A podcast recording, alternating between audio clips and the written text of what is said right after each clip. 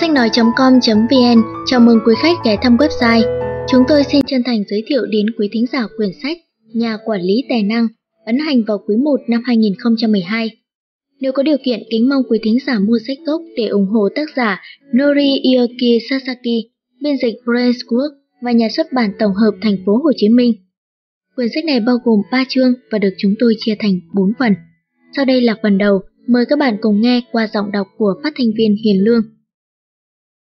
Lời nói đầu Trong một công ty có rất nhiều loại hình công việc, nhiều con người trong các vai trò khác nhau. Đó có thể là người bán hàng với khả năng thương thảo sắc bén, một nhà sáng tạo thiên bẩm, hay là người kỹ sư với vũ khí là kiến thức chuyên môn. Trong các công việc và vai trò ấy, khi nghe đến vai trò nhà quản lý, bạn sẽ nghĩ đến hình ảnh nào? Trong cuốn sách này, chúng tôi dùng từ nhà quản lý với hàm ý đây là một công việc chuyên môn cao.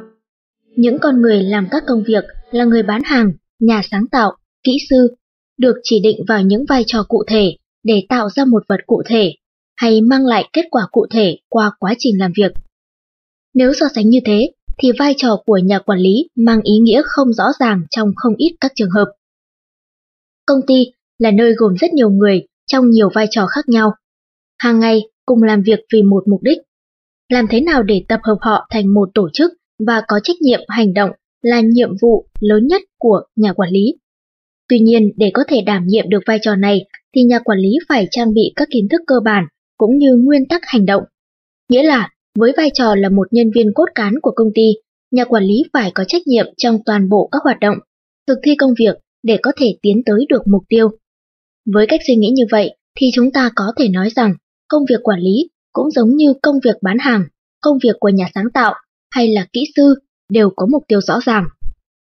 Chính vì nhà quản lý phải hiểu tất cả các hoạt động của công ty và là người thực thi các hoạt động ấy, nên nhà quản lý cũng cần trang bị cho mình các kỹ năng với mức độ yêu cầu cao.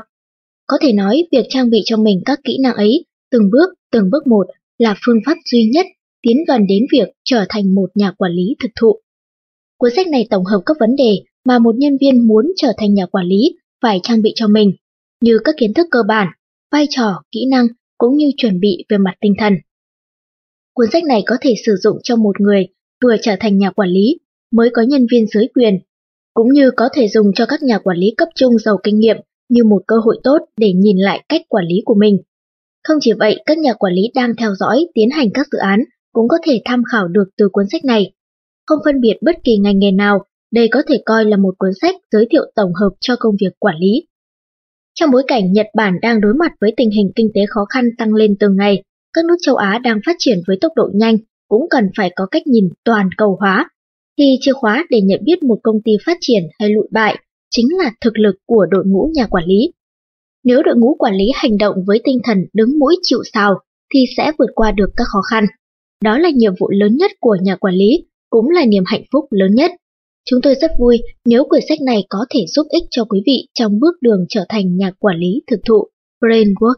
Kho sách nói.com.vn mời quý thính giả cùng bước vào chương 1 của cuốn sách Nhà quản lý tài năng. Chương 1.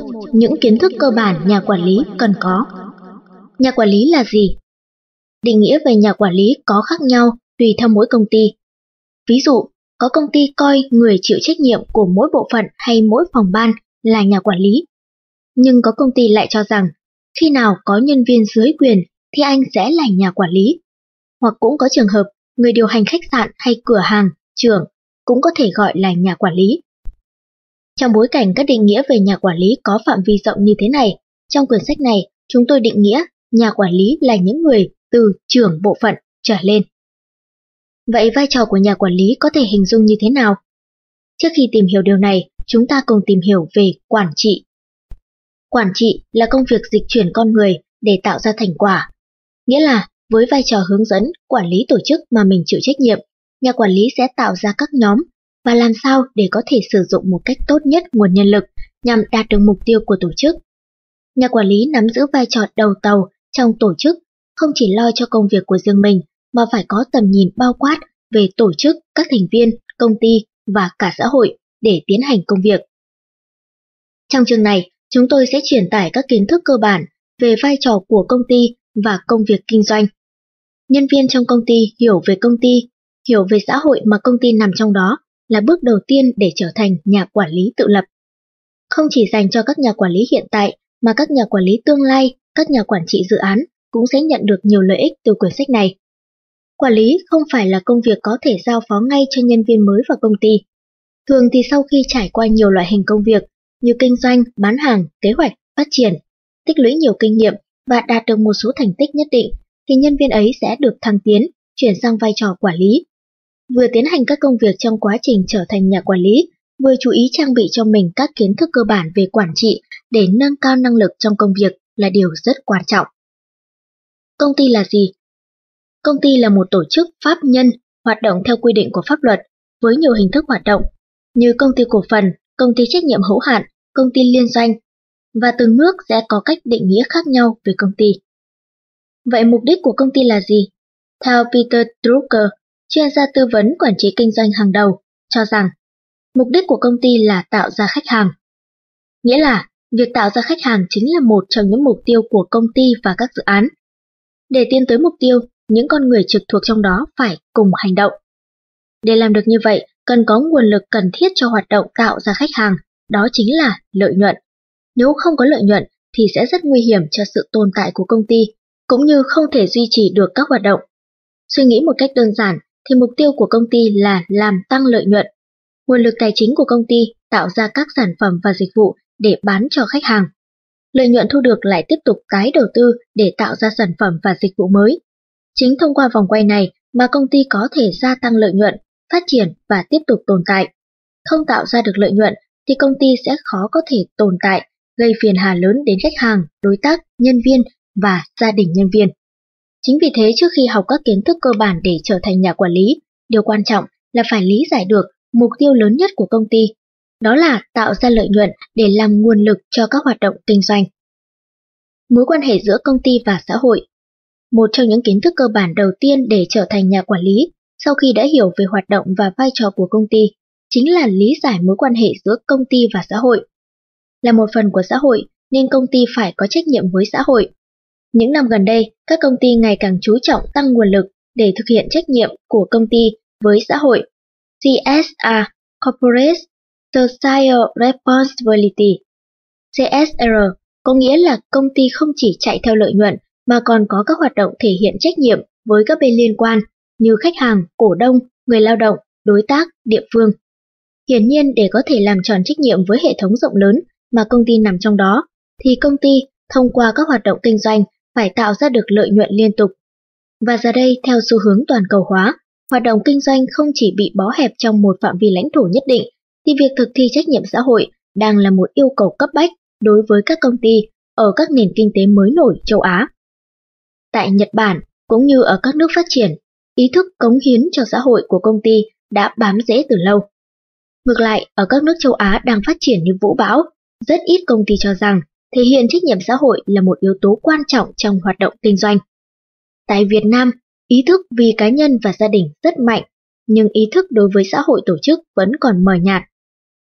Ý thức xã hội mờ nhạt có nghĩa là không chỉ ý thức đối với khách hàng và đối tác thấp, mà ý thức đối với xã hội nơi công ty là một phần trong đó cũng vậy.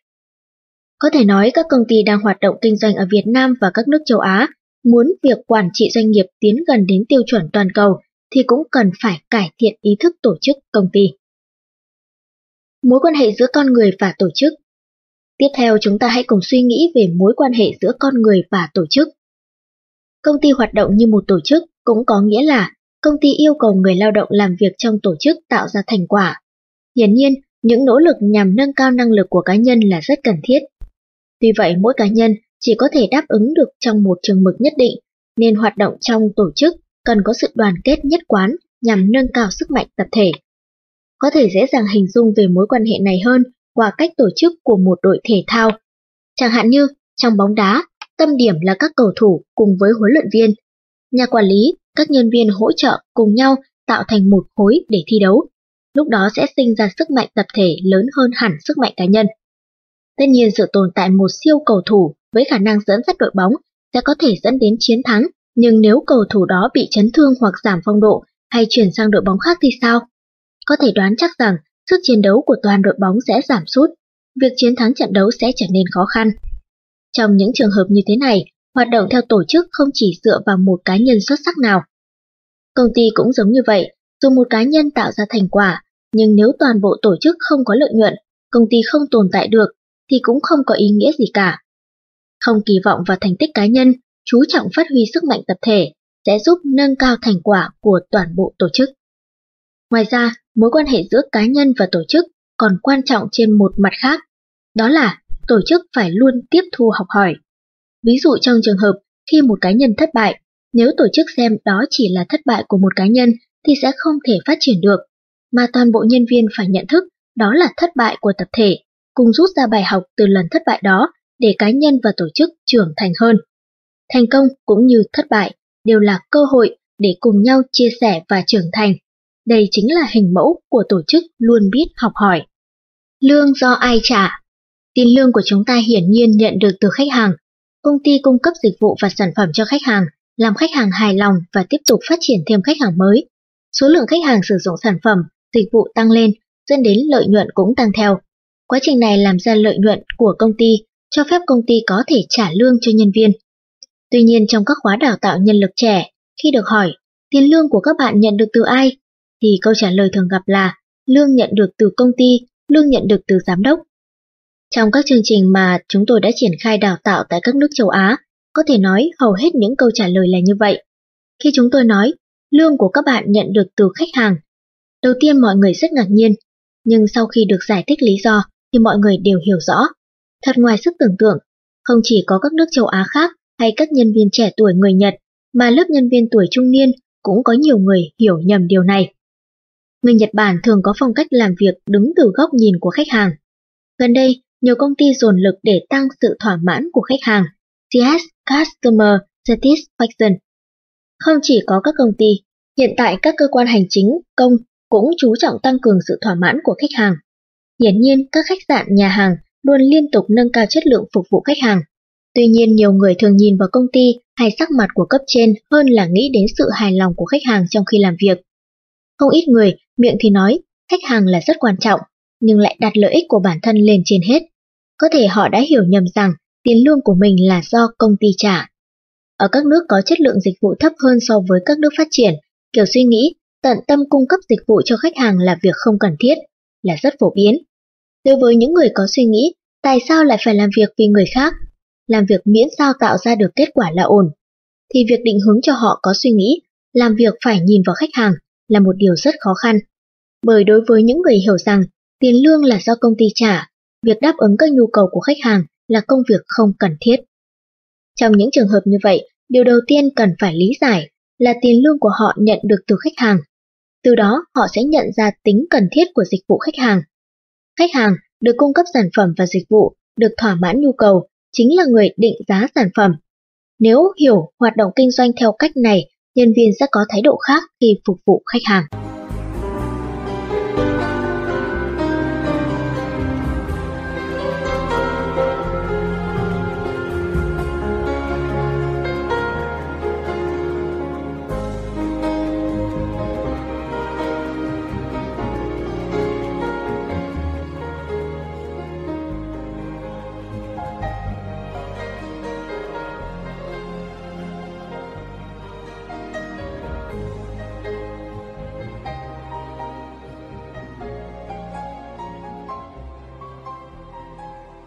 Rủi ro lớn nhất của công ty là gì? Như đã trình bày, mục tiêu của công ty là gia tăng lợi nhuận và tồn tại. Như vậy, chỉ cần suy nghĩ ngược lại, chúng ta có thể tìm ra rủi ro lớn nhất của công ty là gì? Nghĩa là lợi nhuận giảm sút không thể tồn tại, đồng nghĩa với phá sản. Gần đây môi trường kinh doanh tại Nhật phải đối mặt với nguy cơ phá sản đang rình rập. Một xã hội với dân số già, ít trẻ em, một xã hội đang bước vào giai đoạn đã chín mùi, không còn được như thời kỳ phát triển vũ bão cứ làm ra hàng hóa nào là bán được. Trong hoàn cảnh người mua hàng hóa, người sử dụng dịch vụ ít đi, các công ty đang phát triển, mở rộng chiến lược bán hàng, sao cho doanh thu năm sau cao hơn năm trước. Trong giai đoạn thừa mứa vật chất, các công ty chuyển sang theo đuổi chiến lược sản xuất hàng hóa tiêu dùng thay thế, dẫn đến gia tăng số công ty lụn bại. Bây giờ là thời kỳ, mặc dù có đầu tư chi phí lớn cho nghiên cứu và phát triển sản phẩm dịch vụ, nhưng liệu có bán được hàng để gia tăng lợi nhuận hay không là điều rất khó khẳng định. Quá trình toàn cầu hóa kinh tế cũng mang đến hiểm họa phá sản mới.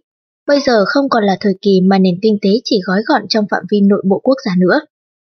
Nếu không làm ăn với các nước khác, thì việc gia tăng lợi nhuận là rất khó khăn. Nếu chỉ cứng nhắc gói gọn kinh doanh trong nước và không bắt kịp làn sóng toàn cầu hóa, thì sẽ bị đối tác đang chuyển hướng hoạt động ra nước ngoài, bỏ rơi lại, không tiếp tục nhận được đơn đặt hàng nữa. Song song với quá trình đó, các công ty tốt của nước ngoài tìm đến đầu tư cũng làm thay đổi đáng kể môi trường kinh doanh. Ví dụ như nhiều năm trước tại Mỹ, do sai phạm trong kế toán sổ sách mà một công ty lớn đã bị phá sản. Tại Nhật cũng đã có nhiều trường hợp như là một công ty sản xuất thực phẩm bị khởi tố phải dẫn đến đóng cửa. Cụm từ tiết chế nội bộ được nhắc đến nhiều trong giới kinh doanh. Từ đó các công ty bắt đầu tăng cường kiểm soát nội bộ nhiều hơn. Các công ty ngoài chuyện phải giáo diết đối mặt với nhiều rủi ro mới thì phải tính toán gia tăng lợi nhuận để tiếp tục tồn tại. Chính trong giai đoạn như thế, khách hàng sẽ nhận ra được những công ty nào triển khai kinh doanh một cách nghiêm túc, trung thực. Những rủi ro trong kinh doanh có thể dự liệu được. Những đòi hỏi khó tính của khách hàng, than phiền, rắc rối, ý kiến phê bình văn hóa công ty, tai nạn lao động, thiên tai, đối tác phá sản, bị xâm hại quyền sở hữu trí tuệ, nhân viên phạm pháp, tuyển thừa nhân sự, rủi ro quốc gia, vấn đề về lao động của nhân viên, bảo vệ bí mật cá nhân của nhân viên, bảo mật thông tin, hỏa hoạn, tai nạn giao thông, kiện tụng, vân vân. Mức độ thỏa mãn của khách hàng và mức độ thỏa mãn của nhân viên. Ở phần lương do ai trả, chúng tôi đã trình bày để tạo ra lợi nhuận từ hoạt động kinh doanh, hàng hóa hoặc dịch vụ công ty cung cấp nhất thiết phải làm hài lòng khách hàng. Từ những năm 1980, nhiều công ty Nhật đã bắt đầu áp dụng kiểu kinh doanh nâng cao mức độ thỏa mãn của khách hàng. Trong thời kỳ phát triển vũ bão hơn 40 năm trước, Nhật được gọi là thị trường của người bán. Do sau chiến tranh, vật chất thiếu thốn, chỉ cần làm ra sản phẩm là có thể bán được, nên việc sản xuất hàng loạt và tiêu dùng hàng loạt là động lực của nền kinh tế. Những người bán là các công ty sản xuất với số lượng lớn, để khỏa lấp sự thiếu thốn vật chất, người tiêu dùng chỉ chú trọng mua sao cho đủ. Vì vậy lúc ấy chưa xuất hiện khái niệm sự thỏa mãn của khách hàng, với ý nghĩa đầy đủ như hiện nay. Dù khách hàng không thỏa mãn và chuyển sang tiêu dùng sản phẩm của công ty khác, thì công ty vẫn có ngay khách hàng mới, thậm chí nhiều hơn khách hàng đã bỏ đi. Thực trạng kinh doanh tại Việt Nam và các nền kinh tế mới nổi hiện nay cũng giống với Nhật Bản thời kỳ này. Tuy nhiên sau đó thì nước Nhật đã dần bước vào thời kỳ hàng hóa thừa mứa. Tiếp theo là thời kỳ nếu không nỗ lực thì không bán được hàng. Thêm vào đó, đến thời kỳ nhu cầu khách hàng ngày một đa dạng, công ty không còn có thể bán được hàng hóa sản xuất hàng loạt nữa. Làm ăn trong thời kỳ không bán được hàng có nghĩa là dù có sản xuất ra hàng tốt đi nữa thì cũng chưa đủ sức làm lay động con tim khách hàng. Vì vậy để có thể thu hút khách hàng, giúp họ quen sử dụng dịch vụ của công ty thì cần thiết phải có những chiêu thức kinh doanh mới mẻ. Những hoạt động đó nằm trong khuôn khổ mục tiêu nâng cao độ thỏa mãn của khách hàng. Hình dưới đây tổng kết lại các yếu tố gia tăng sự thỏa mãn hài lòng của khách hàng. Để có thể thỏa mãn nhu cầu của khách hàng cần có 3 trụ cột chính là nâng cao chất lượng sản phẩm và dịch vụ, thực hiện một cách tốt nhất dịch vụ hậu mãi. Không chỉ có cá nhân nào đó thực hiện mà hãy làm nó trở thành hoạt động của tổ chức. Không chỉ có vậy, tại Nhật còn có cái tâm hết lòng vì khách trong tập quán làm ăn. Từ nền tảng chất lượng dịch vụ hậu mãi và hoạt động của tổ chức hình thành nên dịch vụ con người. Có thể nói, dịch vụ con người là điều quan trọng nhất để nâng cao sự thỏa mãn của khách hàng. Tóm lại, để nâng cao sự thỏa mãn cho khách hàng, điều quan trọng là cần nâng cao chất lượng, thực hiện dịch vụ hậu mãi thông qua hoạt động của tổ chức. Trên nền tảng đó cần phải có cái tâm hết lòng với khách hàng. Xét về mặt nào đó thì kinh doanh theo sự thỏa mãn khách hàng tại Nhật đã hơi quá, nhưng nếu không quan tâm đến thì không thể gia tăng lợi nhuận. Việt Nam và các nền kinh tế mới nổi trong tương lai gần chắc chắn cũng sẽ thấy sự cần thiết của việc thỏa mãn nhu cầu khách hàng giống như Nhật Bản. Nền kinh tế toàn cầu đang mở rộng thì có khả năng sẽ còn có những thay đổi mạnh mẽ hơn cả những gì mà nền kinh tế Nhật đã trải qua. Các nền kinh tế mới nổi ở châu Á cần nhìn vào bài học từ Nhật Bản để nhanh chóng đưa sự thỏa mãn khách hàng vào tôn chỉ hoạt động của công ty. Ngoài ra, điều cũng rất quan trọng trong kinh doanh là phải nâng cao cả sự thỏa mãn của nhân viên ES Employee Satisfaction, những người hàng ngày tiếp xúc với khách hàng. Vì vậy, để có thể đáp ứng nhu cầu khách hàng, thật cần thiết phải xây dựng một môi trường làm việc mà nhân viên cũng cảm thấy thỏa mãn. Sự thỏa mãn cao của nhân viên thể hiện qua việc mỗi người trong tổ chức cảm nhận được niềm vui cống hiến, có tinh thần làm việc tốt, Kết quả là sẽ hoàn thành mục tiêu công ty đề ra, và sau đó ảnh hưởng lớn đến yếu tố không thể thiếu trong hoạt động kinh doanh là nâng cao sự thỏa mãn của khách hàng. Đương nhiên có thể tạo ra sự thỏa mãn của khách hàng mà không cần phải theo đuổi sự thỏa mãn của nhân viên. Tuy nhiên chắc chắn những tổ chức có sự thỏa mãn của nhân viên cao thì kết quả sẽ tốt hơn rất nhiều. Nhà quản lý vừa giữ mục tiêu theo đuổi độ thỏa mãn của khách hàng, nhưng đồng thời phải có trách nhiệm tạo ra môi trường làm việc để từng nhân viên có động lực cao và làm việc một cách hăng hái. Thương hiệu công ty là gì? Tiếp theo chúng ta cùng suy nghĩ về sức mạnh của thương hiệu công ty. Sức mạnh của thương hiệu công ty là một yếu tố quan trọng trong việc nâng cao sự thỏa mãn của khách hàng. Như đã trình bày ở phần trước, để nâng cao sự thỏa mãn của khách hàng thì công ty cần đảm bảo yếu tố chất lượng dịch vụ hậu mãi và hoạt động của tổ chức. Trên nền tảng đó cấu thành dịch vụ con người và cần phải có cái tâm hết lòng với khách hàng. Việc thương hiệu hóa công ty phải vận dụng đến sức mạnh của cả tổ chức để thực hiện. Cần nhấn mạnh rằng không phải cá nhân mà là dùng sức mạnh tổng lực của tổ chức. Hãy lấy ví dụ về hoạt động của nhà hàng. Dù đầu bếp có làm ra món ăn ngon đến đâu đi nữa, nhưng nếu thái độ của nhân viên phục vụ không được tốt, thì khách hàng không thể cảm thấy hài lòng. Ngoài ra, dù một nhân viên phục vụ bàn làm việc xuất sắc, nhưng nhân viên khác lại phục vụ không ra sao cả, thì kết quả cũng giống như trên, chắc chắn khách hàng không thể hài lòng. Còn trong trường hợp chuỗi nhà hàng thì sao? Nhà hàng A phục vụ thức ăn ngon và nhân viên có thái độ tốt nên có khách hàng quen rất nhiều.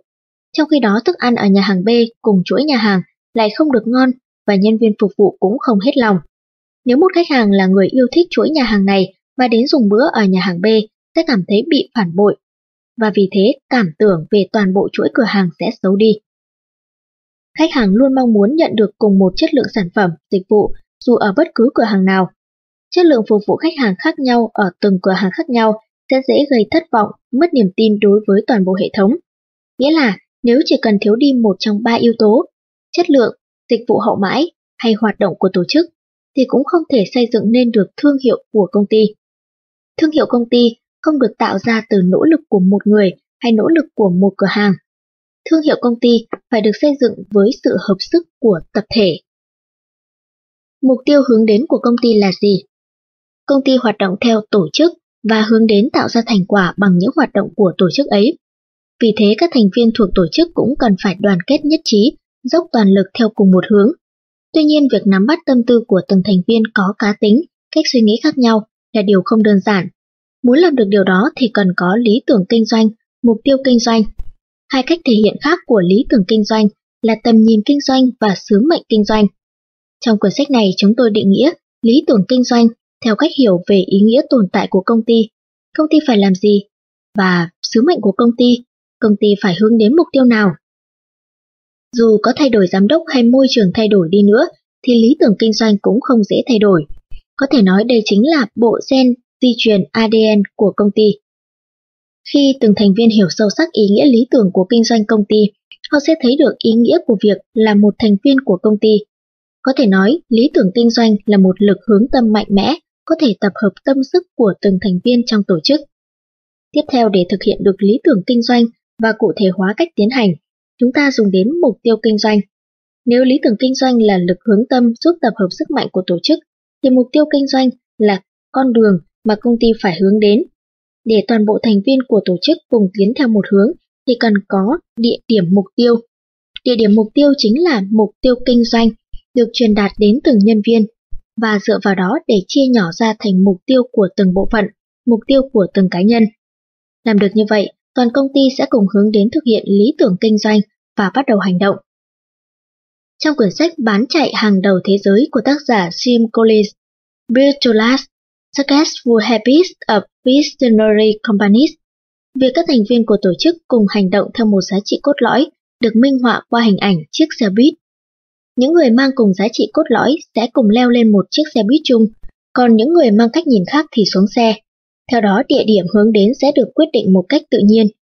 Trong bất kỳ công ty nào, giám đốc là người đề ra hướng đi vào mục tiêu. Điều quan trọng là từng thành viên trong công ty phải hiểu điều đó bằng cả cái tâm của mình.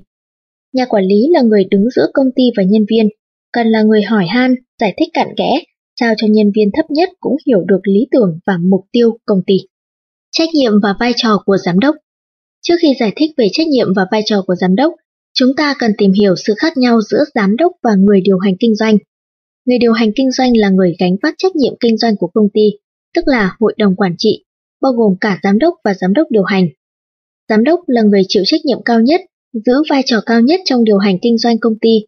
Hơn nữa, giám đốc là thành viên hội đồng quản trị, mang quyền đại diện theo luật doanh nghiệp. Vậy trách nhiệm và vai trò của giám đốc là gì? Ở đây có thể chia ra thành hai trường hợp lớn. Một là điều hành kinh doanh, nghĩa là dẫn dắt công ty hướng đến mục tiêu đã đề ra. Hai là quản lý tại chỗ, nghĩa là tiếp tục tiến hành những việc như quản trị tổ chức của công ty và chăm sóc khách hàng.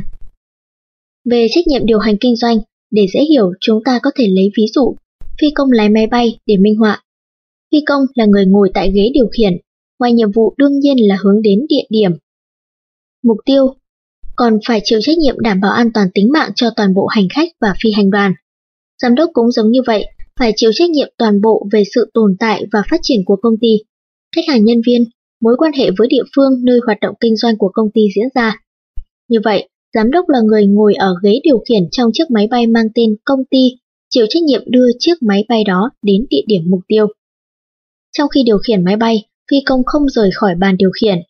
Dựa vào thông tin tập hợp được trên bàn điều khiển, phi công sẽ đánh giá chính xác và lựa chọn đường bay an toàn để đưa máy bay đến địa điểm dự kiến. Tương tự giám đốc cần phải tập hợp mọi thông tin trong công ty, hiểu tức thời và đưa ra quyết định một cách nhanh chóng. Xét theo ý nghĩa này, thì giám đốc cần có năng lực giải mã thông tin đã được tập hợp. Dù có nhiều thông tin, nhưng nếu giám đốc không thể sớm phát hiện ra những thay đổi trong môi trường kinh doanh, thì thông tin cũng không còn ý nghĩa. Trong số những thông tin mà giám đốc tập hợp được như thông tin doanh thu, thông tin khách hàng, thông tin bán hàng, vân vân. Thông tin cần phải tìm hiểu nhanh nhất là thông tin than phiền của khách hàng, cũng như thông tin mà phi công cần nhất là thông tin về nguy cơ khiến cho máy bay rơi. Giám đốc phải tập hợp những thông tin phản ánh những điều không bình thường trong hoạt động kinh doanh của công ty, đưa ra giải pháp càng nhanh chóng càng tốt. Nếu không làm như vậy, thì chiếc máy bay công ty sẽ có khả năng bị rơi. Ai là người chia sẻ trách nhiệm sau giám đốc? Trong phần trước chúng ta đã biết, giám đốc là người chịu trách nhiệm về toàn bộ hoạt động kinh doanh của công ty để dẫn dắt công ty hướng đến địa điểm mục tiêu. Để làm được điều đó, giám đốc cần tập hợp mọi thông tin trong công ty, hiểu tức thời và đưa ra quyết định một cách nhanh chóng. Tiếp theo chúng ta cùng tìm hiểu về trách nhiệm và vai trò của nhà quản lý. Giám đốc đưa ra các quyết định quan trọng, điều khiển cả bộ máy tổ chức, còn việc quản lý các tổ chức nhỏ hơn, các phòng ban, thì được giao cho các nhà quản lý. Nếu giám đốc rời xa bàn điều khiển thì không thể đưa ra quyết định quan trọng. Để có thể điều hành tổ chức, giám đốc phải có trách nhiệm và vai trò nắm bắt nhanh chóng thông tin được tập hợp trong tổ chức và đưa ra chỉ thị chính xác. Khi công ty phát triển với quy mô lớn hơn, giám đốc không thể nào quán xuyến tìm hiểu hết động lực và hoạt động của từng nhân viên để đưa ra lời khuyên hay chỉ thị thích hợp. Khi đó, đối tượng thay thế giám đốc gánh vác phần trách nhiệm quan trọng này là các nhà quản lý Nhà quản lý là những người được điều hành giao cho vai trò giữ ổn định hoạt động của tổ chức, chịu trách nhiệm và đóng vai trò quản lý các thành viên. Để giám đốc có thể an tâm điều hành công ty, nhà quản lý phải dốc sức làm sao để tập hợp tổ chức nhỏ của mình, chịu trách nhiệm và khơi dậy năng lực của từng thành viên nhằm đạt được mục tiêu. Nhà quản lý được người điều hành giao cho quyền hạn để đánh giá, quản lý tổ chức và dựa vào những tiêu chuẩn chung để chỉ thị tại chỗ tập hợp tổ chức. Có thể nói rằng sức mạnh kết nối của tổ chức hay mục tiêu có đạt được hay không, vân vân. Tất cả đều dựa vào những quyết định của nhà quản lý. Giám đốc cần tập hợp thông tin để đánh giá tình trạng điều hành kinh doanh. Vì vậy, nhà quản lý cũng có vai trò thu thập và báo cáo những thông tin chung của tổ chức để thông tin nhanh chóng đến được với giám đốc. Nghĩa là cần phải chia sẻ chung những thông tin giám đốc cần trong công ty, qua đó tạo điều kiện thuận lợi giúp giám đốc có thể đưa ra quyết định một cách dễ dàng.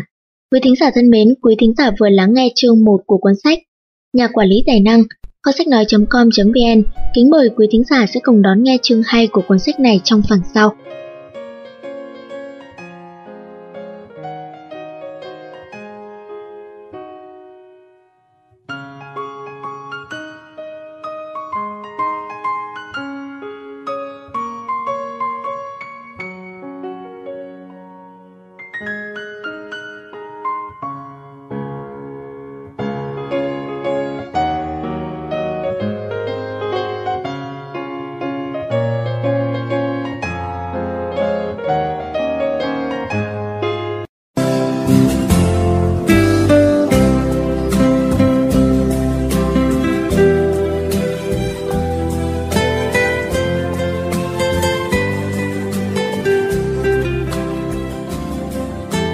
nói.com.vn mời quý thính giả cùng bước vào chương 2 của cuốn sách Nhà quản lý tài năng. Trong chương 2 này, chúng ta sẽ tìm hiểu về vai trò của nhà quản lý. Cảm giác gặt hái thành quả của nhà quản lý, nhiều người muốn làm công việc chuyên môn hơn là trở thành nhà quản lý. Có lẽ những người chưa có nhiều kinh nghiệm ngoài xã hội, chưa hiểu rõ về công việc sẽ thấy thích có một nghề chuyên môn nhất định. Nhà quản lý được giao phó quyền hạn từ nhà lãnh đạo. Công việc của nhà quản lý đòi hỏi có tính chuyên môn cao, dựa vào sự suy xét của bản thân để có thể quản lý tốt tổ chức và nhân sự.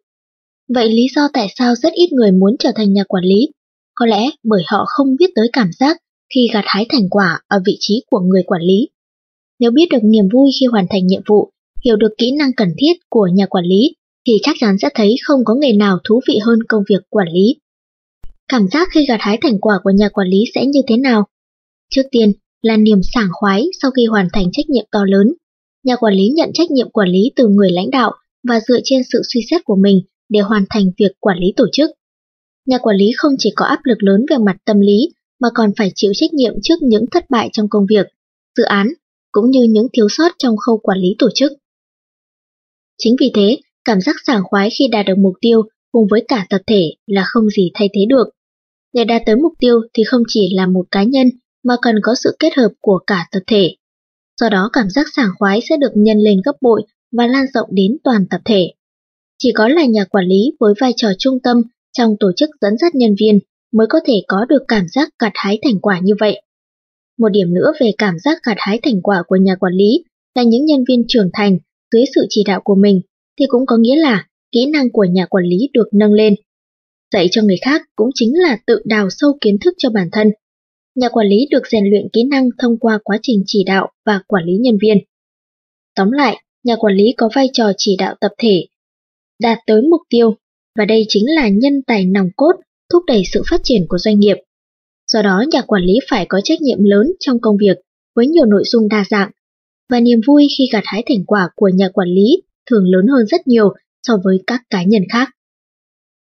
Bước đầu tiên là quản lý nhân viên. Giống như bước luyện tập cơ bản đầu tiên trong thể thao, để trở thành nhà quản lý xuất sắc thì khâu rèn luyện cơ sở, vững chắc ngay từ đầu là điều rất quan trọng. Không phải là nhà quản lý sẽ trở thành nhân vật trung tâm của các hoạt động trong tổ chức ngay từ ngày đầu nhận chức vụ. Có lẽ thông thường, nhiệm vụ đầu tiên của nhà quản lý là quản lý nhân viên, cho nên ban đầu công việc nhìn người sẽ chiếm tỷ trọng lớn nhất. Trước khi trở thành nhà quản lý, có lẽ mọi người đều nghĩ chỉ cần đảm nhiệm riêng phần việc của mình là đủ. Nhưng khi đã trở thành nhà quản lý, ngoài phần việc của mình, cần thiết phải nắm bắt nội dung công việc của nhân viên và tổ chức. Nhà quản lý trước tiên phải bắt đầu từ việc học cách quản lý, sau đó càng nhiều kinh nghiệm thì việc quản lý càng trở nên đơn giản. Khả năng duy trì cải cách tổ chức, thu hút khách hàng, quản lý phát triển doanh nghiệp ngày càng được nâng cao như hình minh họa trên. Nội dung quản lý ngày càng rộng thì phạm vi trách nhiệm càng được nhân lên. Trong cuốn sách Nhà quản lý tài năng này, chúng tôi muốn giới thiệu những kiến thức cơ bản nhất khi trở thành nhà quản lý, bắt đầu từ việc quản lý nhân viên. Một nhỏ, quản lý nhân viên. 1.1 Hướng dẫn nhân viên hiểu phương châm hoạt động của doanh nghiệp. Không chỉ giới thiệu sơ qua mà cần phải chỉ đạo tới khi nhân viên làm việc theo đúng phương châm doanh nghiệp đã đề ra. Như trong chương 1 đã nêu, doanh nghiệp đưa ra mục tiêu và lý tưởng kinh doanh dựa theo tiêu chí kinh doanh chung giữa các thành viên trong doanh nghiệp. Các doanh nghiệp khác nhau đều có mục tiêu, phương châm, chiến lược kinh doanh khác nhau. Nếu đó chỉ là những đề mục thì không có ý nghĩa gì. Quan trọng là các thành viên phải thống nhất và hành động theo đúng mục tiêu đã đưa ra. Nhà quản lý phải hiểu rõ lý tưởng và mục tiêu kinh doanh, có vai trò là hướng dẫn nhân viên thấm nhuần những điều đó. Lý tưởng kinh doanh và mục tiêu kinh doanh luôn được thể hiện bằng từ ngữ đơn giản, dễ hiểu, nhưng đằng sau đấy lại ẩn chứa ý nghĩa vô cùng sâu sắc. Do đó nhà quản lý phải có tính kiên trì, từng bước hướng dẫn nhân viên hiểu cặn kẽ. Không nên chỉ hướng dẫn sơ qua một lần rồi thôi. Có nhiều nhân viên khi được hướng dẫn thì đều trả lời, vâng, đã hiểu, mặc dù vẫn chưa rõ nội dung, dẫn đến hiểu lầm là nhân viên đã hiểu rồi. Ví dụ như doanh nghiệp có phương châm, tươi cười khi tiếp khách, khi hướng dẫn nhân viên nội dung này thì thông thường nhà quản lý sẽ nhận được câu trả lời rằng tôi đã hiểu rồi. Nhưng quản lý không nên xem nhẹ những câu trả lời như thế, nên thử quan sát nhân viên tiếp khách trên thực tế ra sao, phải hướng dẫn tới khi nhân viên thấm nhuần và áp dụng nhuần nhuyễn bất cứ lúc nào. Nhiệm vụ của nhà quản lý là hướng dẫn nhân viên không chỉ bằng lời mà nhân viên phải hành động đúng như những gì đã được hướng dẫn. Nhà quản lý có vai trò hướng dẫn toàn tổ chức thấm nhuần lý tưởng kinh doanh. Tuy nhiên những nhà quản lý lớp đầu tiên hãy bắt đầu với việc truyền đạt cho nhân viên. Việc này có thể cũng giống như việc nuôi dưỡng chăm sóc trẻ nhỏ. Cha mẹ lúc đầu chỉ chăm sóc con mình thôi cũng đã hết sức. Nhưng đến khi đã quen với việc nuôi con thì có thể để mắt tới cả những đứa trẻ khác nữa. Tương tự như vậy, khi đã đào tạo được nhân viên giỏi làm việc cho mình, phạm vi công việc quản lý tổ chức sẽ được mở rộng. 1.2. Thực hiện quản lý mục tiêu cho nhân viên Giúp nhân viên rèn luyện kỹ năng vượt qua khó khăn vươn tới mục tiêu. Nhà quản lý có vai trò quản lý và hướng dẫn nhân viên đạt mục tiêu, quan trọng là phải thiết lập mục tiêu cụ thể, có khả năng được đánh giá cao trong tổng thể kế hoạch kinh doanh của doanh nghiệp. Tiếp theo là sử dụng bảng quản lý mục tiêu để nắm rõ mục tiêu nào mà nhân viên cần vươn tới. Điều quan trọng trong quá trình quản lý mục tiêu của nhân viên là phải đưa ra những lời khuyên phù hợp. Trên tinh thần nỗ lực cố gắng vươn tới mục tiêu, cũng không ít nhân viên đi nhầm hướng hoặc tự mình không tìm được hướng đi. Nhà quản lý phải thường xuyên kiểm tra chất lượng, thành quả và tiến độ vươn tới mục tiêu của nhân viên. Nếu thấy cần thiết, hãy đưa ra lời khuyên hoặc tư vấn kịp thời để nâng cao tinh thần của nhân viên. Nhà quản lý phải xem xét quá trình tiến bộ của nhân viên và đưa ra mục tiêu cũng như hướng đi thích hợp nhất với tốc độ tiến bộ ấy. Điểm đáng lưu ý là nhà quản lý phải nhìn thấu được nỗ lực thật sự của nhân viên. Con người ai cũng có lúc gặp khó khăn, khi biết nguyên nhân là do thiếu nỗ lực thì việc động viên và đưa ra những lời khuyên ngay lập tức đồng nghĩa với việc lấy đi cơ hội trưởng thành của nhân viên. Không nên nhanh chóng tư vấn mà nên khích lệ nhân viên nỗ lực nhiều hơn, đây mới chính là tình cảm đối với nhân viên. Trường hợp nhân viên thật sự rất nỗ lực nhưng gặp khó khăn thì phải làm gì? Trước tiên cần kiểm tra xem nhân viên đó có nỗ lực nhầm hướng hay không, rồi hướng dẫn nhân viên tìm ra hướng đi đúng. Ngay cả những doanh nhân đầy kinh nghiệm cũng có lúc rơi vào tình trạng khó khăn. Hướng dẫn nhân viên cách vượt qua khó khăn cũng chính là vai trò của nhà quản lý. Mặt khác để vượt qua sự cạnh tranh khốc liệt, hiện nay bản thân mỗi nhân viên đều phải tự trang bị cho mình khả năng vượt qua khó khăn. Dựa vào người khác trước mỗi khó khăn sẽ không thể trưởng thành. Nhà quản lý phải theo sát nhân viên đang đứng trước khó khăn, chỉ dẫn nhân viên cách vượt khó khăn và đạt được mục tiêu đã đề ra. Nghiêm túc chỉ đạo, rèn luyện khả năng tự vượt khó cho nhân viên cũng là vai trò của nhà quản lý. 1.3 Quản lý công việc hàng ngày Chỉ đạo triệt để khẩu hiệu Horatio, báo cáo, liên lạc, trao đổi ý kiến, tự mình cũng phải phản hồi lại. Khi trở thành nhà quản lý, thông thường trước hết sẽ được giao nhiệm vụ quản lý nhân viên. Ngoài công việc của mình, nhà quản lý còn phải quản lý, chỉ đạo công việc hàng ngày của nhân viên. Khi quản lý nhân viên, trước tiên điều quan trọng nhất là gì? Đó chính là chỉ đạo triệt để nhân viên khẩu hiệu Horenso, báo cáo, liên lạc, trao đổi ý kiến. Nhà quản lý phải thường xuyên theo sát và nắm rõ tình hình công việc của nhân viên, không nên giao việc rồi phó mặc. Nhân viên nhận việc từ nhà quản lý, nếu phạm lỗi, nhà quản lý sẽ phải truy cứu trách nhiệm nhân viên. Nhà quản lý không thể nói không biết trước lỗi của nhân viên. Phải chỉ đạo nhân viên thấm nhuần khẩu hiệu không thể thiếu, Horatio, báo cáo, liên lạc, trao đổi ý kiến, để giải quyết tốt công việc hàng ngày, đem lại hiệu quả cao. Thực hiện khẩu hiệu này đối với nhân viên là yêu cầu bắt buộc rất quan trọng nhưng không phải chỉ là một chiều. Có những nhà quản lý ít kinh nghiệm hiểu sai rằng chỉ cần thực hiện đúng việc báo cáo, liên lạc, trao đổi ý kiến là được. Tuy nhiên bản thân nhà quản lý lại không phản hồi lại. Nhà quản lý phải có trách nhiệm tư vấn và đưa ra phương pháp cho nhân viên khi nhận được báo cáo hoặc liên lạc. Khi đã tin tưởng và giao việc cho nhân viên, nhà quản lý phải có trách nhiệm kiểm tra kỹ lưỡng và phản hồi. Đây cũng là điều cần có đầu tiên của nhà quản lý. Kiểm tra báo cáo hàng ngày cũng là một việc quan trọng trong quá trình quản lý. Công việc này đôi khi hay bị lãng quên. Một phần là do nhân viên quên không viết báo cáo, nhưng quan trọng hơn cả là nhà quản lý phải thường xuyên kiểm tra và phản hồi cho mỗi báo cáo. Với tinh thần Horatio, nếu nhà quản lý chỉ xem báo cáo hàng ngày mà không trả lời thì chắc chắn không ai sẵn lòng đi theo nhà quản lý đó. 1.4. Giao việc Giao việc cho nhân viên đầu tư công sức ít, thu thành quả cao. Trong giai đoạn đầu quản lý, chắc nhiều người sẽ thấy khó khăn khi giao việc cho nhân viên, nhưng số lượng công việc mà một người có thể giải quyết được là có giới hạn. Phối hợp với nhân viên lập thành nhóm để giải quyết công việc sẽ đem lại thành quả gấp nhiều lần, thậm chí gấp vài chục lần so với việc tự mình giải quyết. Năng lực được đòi hỏi ở đây là khả năng giao việc. Giao việc là giao cho người khác thực hiện công việc. Trong giai đoạn đầu quản lý, việc quan trọng là xem xét đến nhóm trung gian 60% được đề cập đến trong nguyên tắc 2.6.2.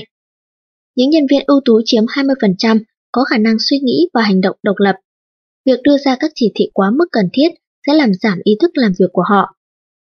Mặt khác, đối với trường hợp 20% nhân viên yếu kém, nếu giao việc cho họ với các trình tự chặt chẽ, có thể sẽ dẫn đến những ảnh hưởng xấu đối với tập thể. Còn những người không có ý chí làm việc, thì việc loại bỏ họ khỏi nhóm thành viên dự án là cần thiết. Với những lý do như trên, nhóm trung gian 60% sẽ là đối tượng chính. Để tiến hành giao việc, cần thiết phải truyền tải một cách rõ ràng 5 nội dung. 1. Kết quả mong đợi 2. Hướng dẫn thực hiện 3. Công cụ thực hiện 4. Trách nhiệm phải báo cáo 5. Kết quả thực hiện không thực hiện và cùng nhau xác nhận lại các nội dung đó. Theo ờ, Seven Habits of Highly Effective People của Stephen Covey. Đầu tiên, truyền tải rõ ràng tới nhân viên kết quả mong muốn nhận được, hướng dẫn cách thực hiện cũng như công cụ để thực hiện. Sau đó cho biết ai sẽ là người đánh giá kết quả và đặt mức thưởng phạt cho kết quả được đánh giá. Tiến hành giao việc cho nhân viên sau khi họ đã hiểu đúng 5 nguyên tắc trên. Như vậy có thể đưa công việc của mình về vị trí điều phối, bỏ ra ít công sức mà lại thu nhiều thành quả. Tuy nhiên cho dù có giao việc đi chăng nữa, cũng không thể phó mặc hoàn toàn cho nhân viên. Hãy thường xuyên kiểm tra, khi đã ra chỉ thị phải có trách nhiệm với công việc đó đến cùng, dù có tin tưởng vào tinh thần và cách làm việc của nhân viên. Nhưng nếu trường hợp công việc bị thất bại, thì bản thân nhà quản lý phải chịu trách nhiệm.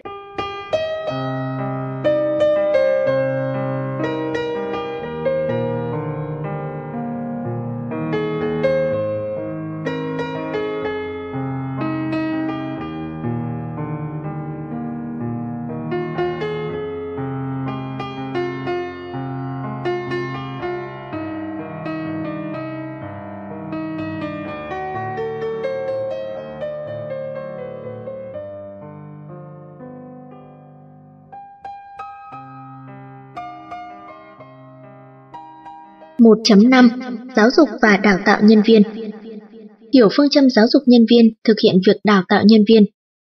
Trong quá trình giám sát, nhà quản lý cần phải đào tạo nhân viên một cách có chủ ý. Nhân viên là nguồn lực hiện tại và là nhà quản lý tiềm năng trong tương lai. Vì vậy, nhà quản lý phải tiến hành giáo dục và đào tạo nhân viên thông qua công việc.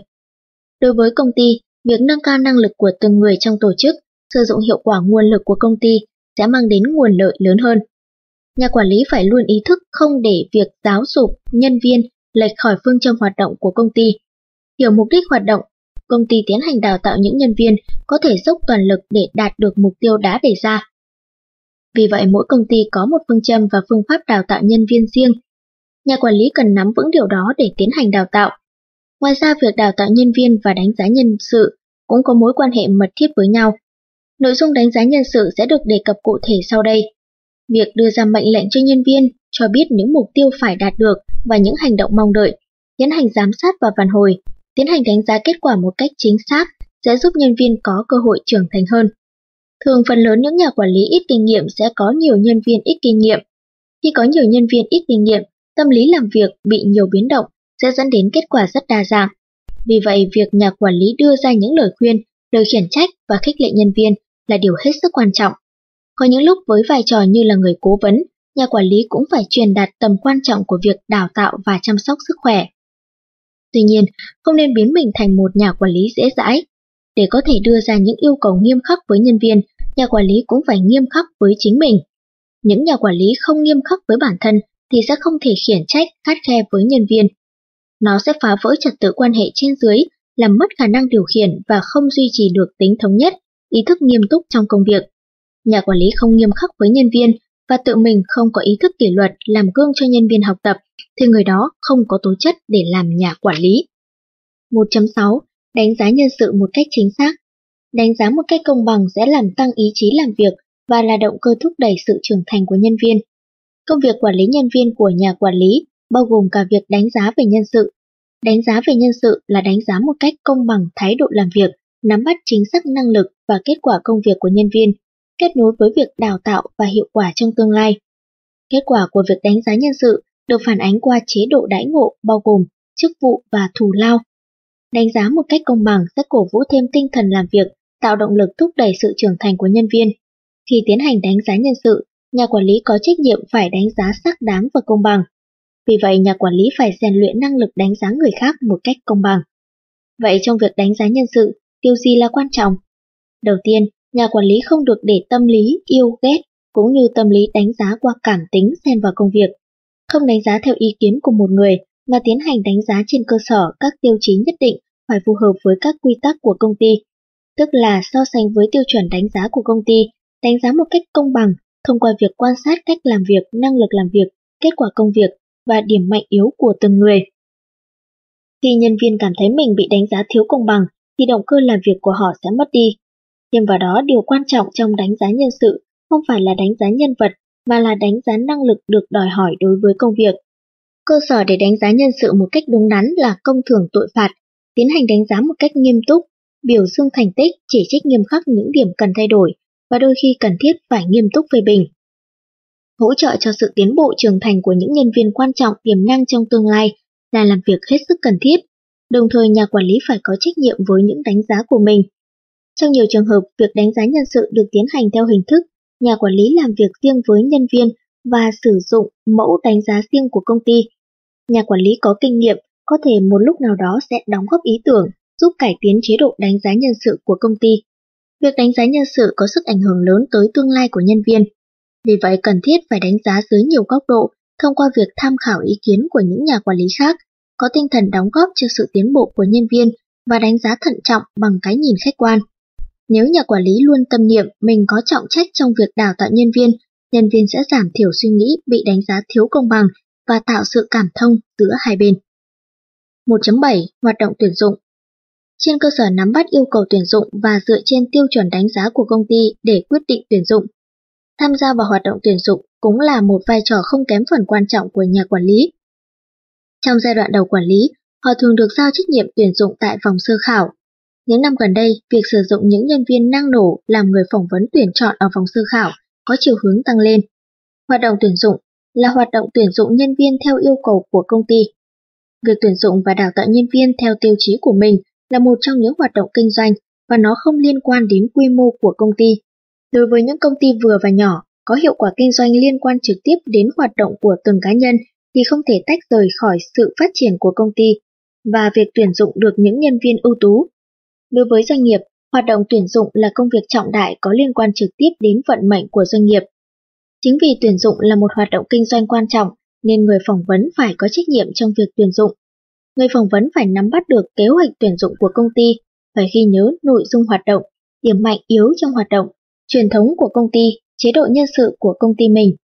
Khi tiến hành tuyển dụng, tiếp theo, người tuyển dụng phải có năng lực truyền tải chính xác đến người dự tuyển lý tưởng kinh doanh và nội dung hoạt động của công ty. Trong hoạt động tuyển dụng, tuyệt đối không được để xảy ra tình trạng tuyển dụng theo sở thích của bản thân.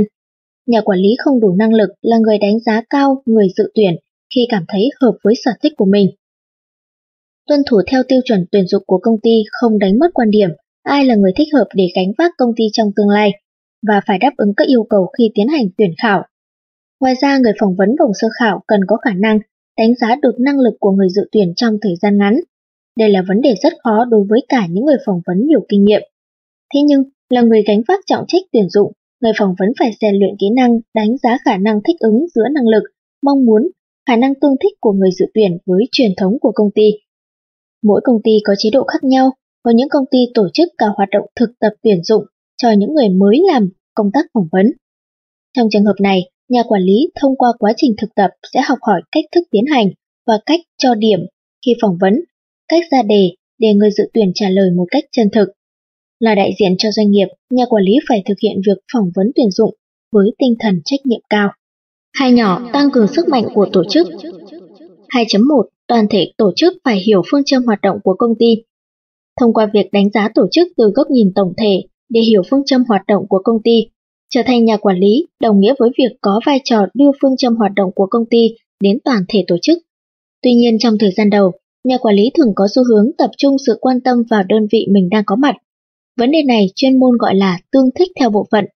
Nếu chỉ tương thích theo bộ phận, thì ý thức giải quyết công việc của mỗi nhóm sẽ rời rạc và sẽ mất đi sự cân bằng của tổ chức. Điều cần thiết ở đây là tương thích tổng thể.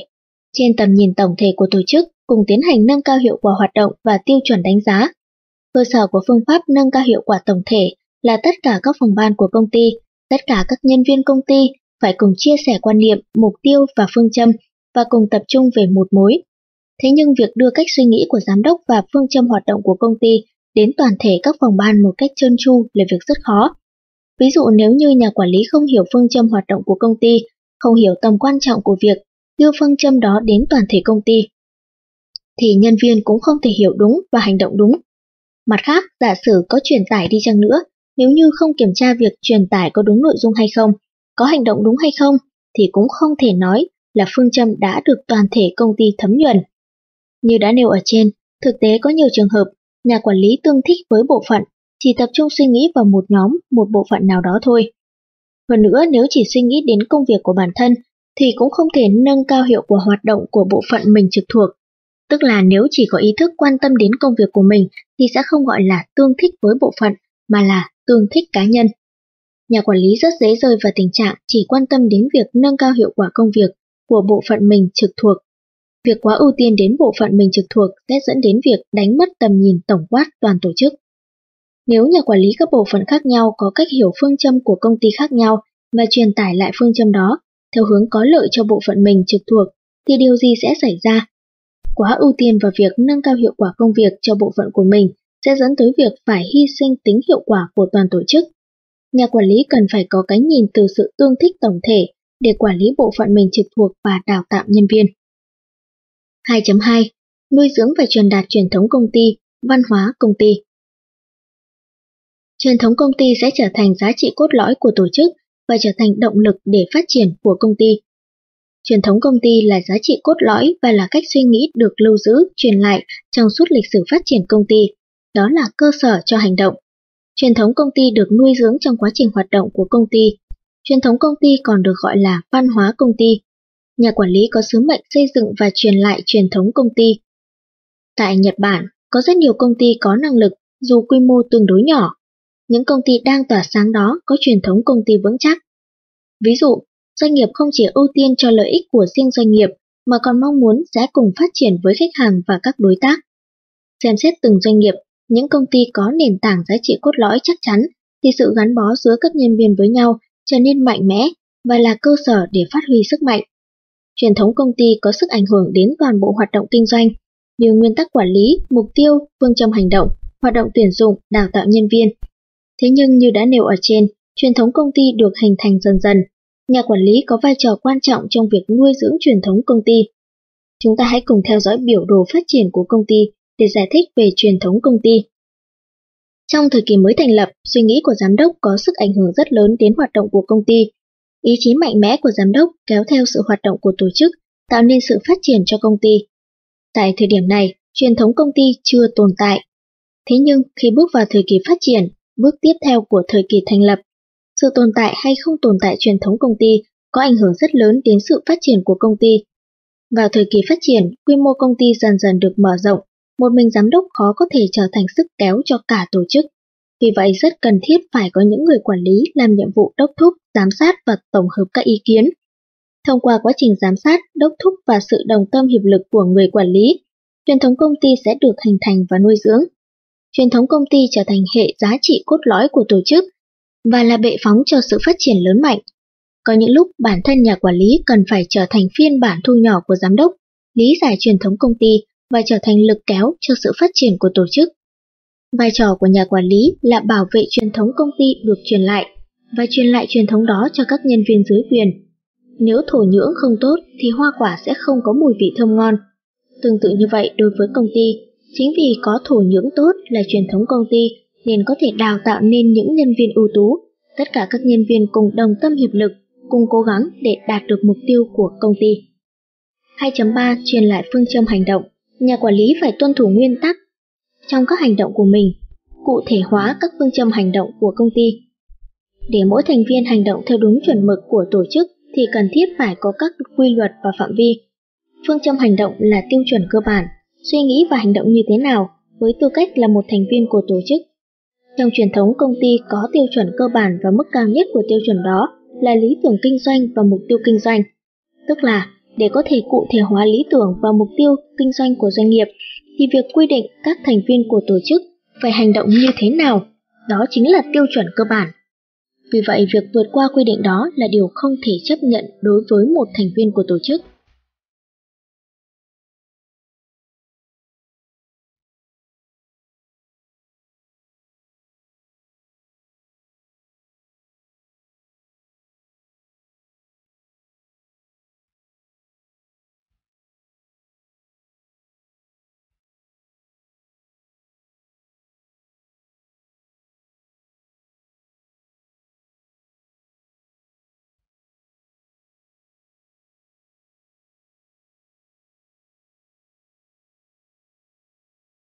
Về tiêu chí hành động, có nhiều quy định về tiêu chuẩn cơ bản đối với một nhân viên công ty. Ví dụ, tiêu chuẩn hành động là không đi muộn. Tại Nhật Bản, việc không đi muộn là quy ước mặc định trong xã hội. Tiêu chuẩn hành động sẽ thúc đẩy nề nếp sinh hoạt của nhân viên. Cũng có những công ty lấy việc chào hỏi làm tiêu chí hành động. Ai cũng biết tầm quan trọng của việc chào hỏi, nhưng vì là hành động cơ bản nên đôi khi nó bị bỏ quên. Lấy việc chào hỏi làm tiêu chí hành động và biến nó thành thói quen có thể dạy cho nhân viên biết tầm quan trọng của việc tuân thủ kỷ luật và giữ phong cách. Tiêu chí hành động được ghi trên giấy dán ở bảng, liên lạc hoặc dán trên tường thì chỉ đơn thuần là những tiêu đề. Để nó trở thành tiêu chí hành động thì trước tiên nhà quản lý phải hiểu sâu sắc ý nghĩa và tự mình thực hiện một cách triệt để. Những chỉ thị của giám đốc và các quản lý kinh doanh không được tuân thủ sẽ không có sức ảnh hưởng đối với các nhân viên nói chung Việc đầu tiên là nhà quản lý phải tuân thủ nghiêm ngặt tất cả các hành động và cụ thể hóa các tiêu chí hoạt động của công ty. Trên cơ sở đó, nhà quản lý giải thích cho nhân viên, các thành viên của tổ chức hiểu tiêu chí hành động và áp dụng chúng vào thực tiễn. Điều lệ là những điều đảm bảo duy trì trật tự cho một tổ chức. Vì vậy nếu một nhân viên có những hành động đi ngược lại tiêu chí hành động thì sẽ không bảo vệ được điều lệ của tổ chức. Nhà quản lý phải có ý thức rõ ràng về việc đó và tuân thủ triệt để tiêu chí hành động của tổ chức, bao gồm cả hành động của mình. 2.4. Chia sẻ tiêu chuẩn đánh giá chung. Cần hiểu đúng tiêu chuẩn đánh giá và đánh giá chính xác. Ở chương 1 chúng tôi đã giải thích nhà quản lý là người được lãnh đạo ủy nhiệm quyền hạn dựa trên những cơ sở đánh giá chung để quản lý công ty bằng việc ra quyết định. Nghĩa là nhà quản lý phải chia sẻ tiêu chuẩn đánh giá với giám đốc, các cán bộ chủ chốt của công ty và hành động trên cơ sở tiêu chuẩn đó nếu mỗi nhà quản lý đưa ra chỉ thị cho nhân viên với những tiêu chuẩn đánh giá khác nhau thì không thể có hành động thống nhất được. Kết quả đạt được từ tình trạng thiếu thống nhất đó sẽ rất hạn chế so với mong muốn. Tiêu chuẩn đánh giá là cơ sở để đưa ra quyết định trong các sự việc, nhưng không có tiêu chuẩn chung cho tất cả các công ty. Ví dụ như khi đánh giá nhân viên, nhà quản lý không dựa vào tiêu chuẩn đánh giá của công ty thì không thể đánh giá nhân viên một cách chính xác được. Hoặc là khi tuyển dụng nhân viên, nếu nhà quản lý không nắm được tiêu chuẩn nhân tài mà công ty cần, thì đối tượng tuyển dụng có thể không đáp ứng được yêu cầu. Khi nảy sinh trục trặc, mỗi công ty sẽ có cách đánh giá và xử lý khác nhau. Như vậy, tiêu chuẩn đánh giá không dựa trên một cơ sở nào mà thực hiện theo một môi trường và tình hình ở từng công ty. Thêm vào đó, tiêu chuẩn đánh giá cũng bao gồm cách suy nghĩ của giám đốc, nhiều khi không thể đong đếm và số hóa được. Nhà quản lý phải hiểu cặn kẽ quan niệm kinh doanh của công ty, suy nghĩ của giám đốc môi trường kinh doanh và tình hình công ty cần nâng cao tiêu chuẩn đánh giá với tư cách là thành viên lãnh đạo của công ty. Nhà quản lý đánh giá chính xác mọi tình huống nảy sinh trong quá trình hoạt động của công ty để góp phần tăng cường sự vững mạnh của công ty. 2.5. Điều hành buổi họp Điều hành buổi họp cũng là vai trò quan trọng của nhà quản lý. Buổi họp là diễn đàn quan trọng mà các nhân viên trong công ty tập trung để ra quyết định. Vì vậy, nó đòi hỏi nhà quản lý phải có năng lực chủ trì và điều hành. Mục đích của buổi họp có thể rất đa dạng, như giải quyết vấn đề, xác nhận tiến độ, tư duy tập thể, đề ra các giải pháp cấp bách. Nhà quản lý không chỉ cần có năng lực điều chỉnh ý kiến để buổi họp diễn ra thuận lợi, mà còn vững cả năng lực điều hành, định hướng thảo luận tập trung vào một chủ đề để buổi họp đạt kết quả. Cách thức tổ chức buổi họp thường có hai loại. Một là họp định kỳ, đó là buổi họp được tổ chức định kỳ hàng ngày, hàng tuần, hàng tháng, xác nhận tiến độ của một công việc hay một dự án nào đó. Điều không hay của họp định kỳ là nhàm chán. Ví dụ trong buổi họp tiến hành vào tuần tới nhằm xác nhận mức độ tiến triển của một dự án, nhà quản lý điều hành buổi họp vẫn khai mạc bằng lời mở đầu giống như các buổi họp trước. Người trình bày báo cáo chỉ thay thế các số liệu trong báo cáo lần trước. Những người dự họp nếu không hỏi gì thêm, buổi họp sẽ nhanh chóng kết thúc. Thực ra buổi họp như vậy là không cần thiết, nhà quản lý không được biến các buổi họp định kỳ thành công việc thường xuyên hàng ngày. Nhà quản lý phải điều hành các buổi họp định kỳ, như thể nó không phải là hoạt động định kỳ. Đây chính là năng lực của nhà quản lý. Một dạng khác nữa là họp khẩn cấp. Buổi họp này quy định trách nhiệm giải quyết các than phiền và vấn đề phát sinh. Công ty cần ra quyết định trong thời gian ngắn nhất và thực hiện trong thời gian nhanh nhất. Khi xảy ra tình huống cấp bách, nhà quản lý cần phải triệu tập gấp những thành viên có liên quan để bàn và đưa ra các biện pháp ứng phó. Đối tượng được triệu tập là các thành viên trong dự án và cả những cán bộ chủ chốt của công ty, vì việc đưa ra những biện pháp cần đến sự đánh giá bao quát từ phía công ty. Theo đó, nhà quản lý phải tỉnh táo quyết định cần triệu tập những ai để đáp ứng được mục đích buổi họp và mức độ cấp bách. Việc mời dự họp và phát biểu thì ai cũng làm được, nhưng nếu điều hành buổi họp như người dẫn chương trình thì chỉ đơn thuần là một sự điều chỉnh ý kiến. Vì vậy nhà quản lý đòi hỏi phải có khả năng lên kế hoạch cuộc họp, có thể triệu tập họp khi cần thiết và có khả năng phân chia, điều hành để buổi họp đạt được mục đích. 2.6 Tích lũy và sử dụng tài sản kinh doanh Hãy văn bản hóa tài sản kinh doanh. Việc tích lũy và sử dụng tài sản kinh doanh là việc làm quan trọng nhằm tăng cường sức mạnh cho công ty. Vậy tài sản kinh doanh là gì? Dưới đây ta thử liệt kê nội dung tài sản kinh doanh. Nhân tài, kỹ thuật hàng hóa, dịch vụ của công ty, bí quyết tài sản trí tuệ, bản quyền thương hiệu, thông tin kinh doanh, năng lực tổ chức, thông tin doanh nghiệp, thông tin khách hàng, tài sản bao gồm động sản, bất động sản, vân vân. Không chỉ dừng lại ở việc tích lũy, nếu không biết sử dụng thì tài sản kinh doanh cũng chẳng có ý nghĩa gì. Vì vậy, việc ghi chép văn bản hóa thông tin tích lũy được và hướng dẫn sử dụng các thông tin đó là việc làm hết sức quan trọng. Hướng dẫn sử dụng thông tin để ai cũng có thể biến tài sản kinh doanh thành tài sản chung. Hãy lấy hoạt động kinh doanh của một doanh nghiệp làm ví dụ để suy nghĩ về việc tích lũy tài sản kinh doanh. Nhân viên A của một công ty có kết quả kinh doanh xuất sắc. Nhân viên này đã phát hiện ra một khách hàng tiềm năng, làm việc với khách hàng đó và tiến tới ký kết hợp đồng kinh doanh. Trong trường hợp đó, làm thế nào để biến kinh nghiệm của nhân viên A, khả năng phát hiện ra khách hàng tiềm năng, thành tài sản chung của công ty? Chính việc văn bản hóa là câu trả lời cho điều đó. Kinh nghiệm và kiến thức của cá nhân nhân viên A là tài sản kinh doanh tốt, nhưng một khi kinh nghiệm và kiến thức không trở thành tài sản chung của công ty, thì công ty cũng không tích lũy và sử dụng được bí quyết đó. Như vậy, vai trò trách nhiệm của nhà quản lý là phải văn bản hóa việc tích lũy và sử dụng mọi tài sản kinh doanh, kể cả kinh nghiệm và kiến thức. 2.7. Liên kết giữa những nhà quản lý Xây dựng công ty bằng sự liên kết giữa những nhà quản lý. Kiến thức cơ bản về quản lý sẽ giúp cho nhà quản lý hoàn thành vai trò quản lý chung. Công việc đòi hỏi nhà quản lý không những có trách nhiệm đối với nhân viên của mình, mà còn có trách nhiệm thúc đẩy xây dựng công ty về mặt tổ chức. Trên cơ sở hiểu biết và có mối quan hệ với các bộ phận khác trong công ty. Việc đầu tiên là liên kết với các bộ phận khác. Nếu phân chia công ty theo chức năng, thì thông thường một công ty được chia thành 3 bộ phận lớn là kinh doanh, quản lý và kỹ thuật dịch vụ. Trong những trường hợp đó, việc liên kết giữa những nhà quản lý trong từng bộ phận có ảnh hưởng lớn đến xây dựng công ty. Xin nêu một ví dụ. Nhà quản lý bộ phận kinh doanh bị khách hàng kêu ca về sản phẩm và dịch vụ của công ty mình. Nếu như nhà quản lý bộ phận kinh doanh không liên kết với nhà quản lý bộ phận kỹ thuật, dịch vụ, thì hậu quả sẽ như thế nào? Ý kiến quý báu của khách hàng sẽ không được chuyển đến bộ phận kỹ thuật dịch vụ, nên việc cải tiến kỹ thuật dịch vụ không diễn ra. Kết quả là khách hàng cảm thấy mình không được công ty đáp ứng như mong muốn. Về lâu dài, sự tin cậy đối với sản phẩm và dịch vụ, thương hiệu công ty sẽ dần mai một.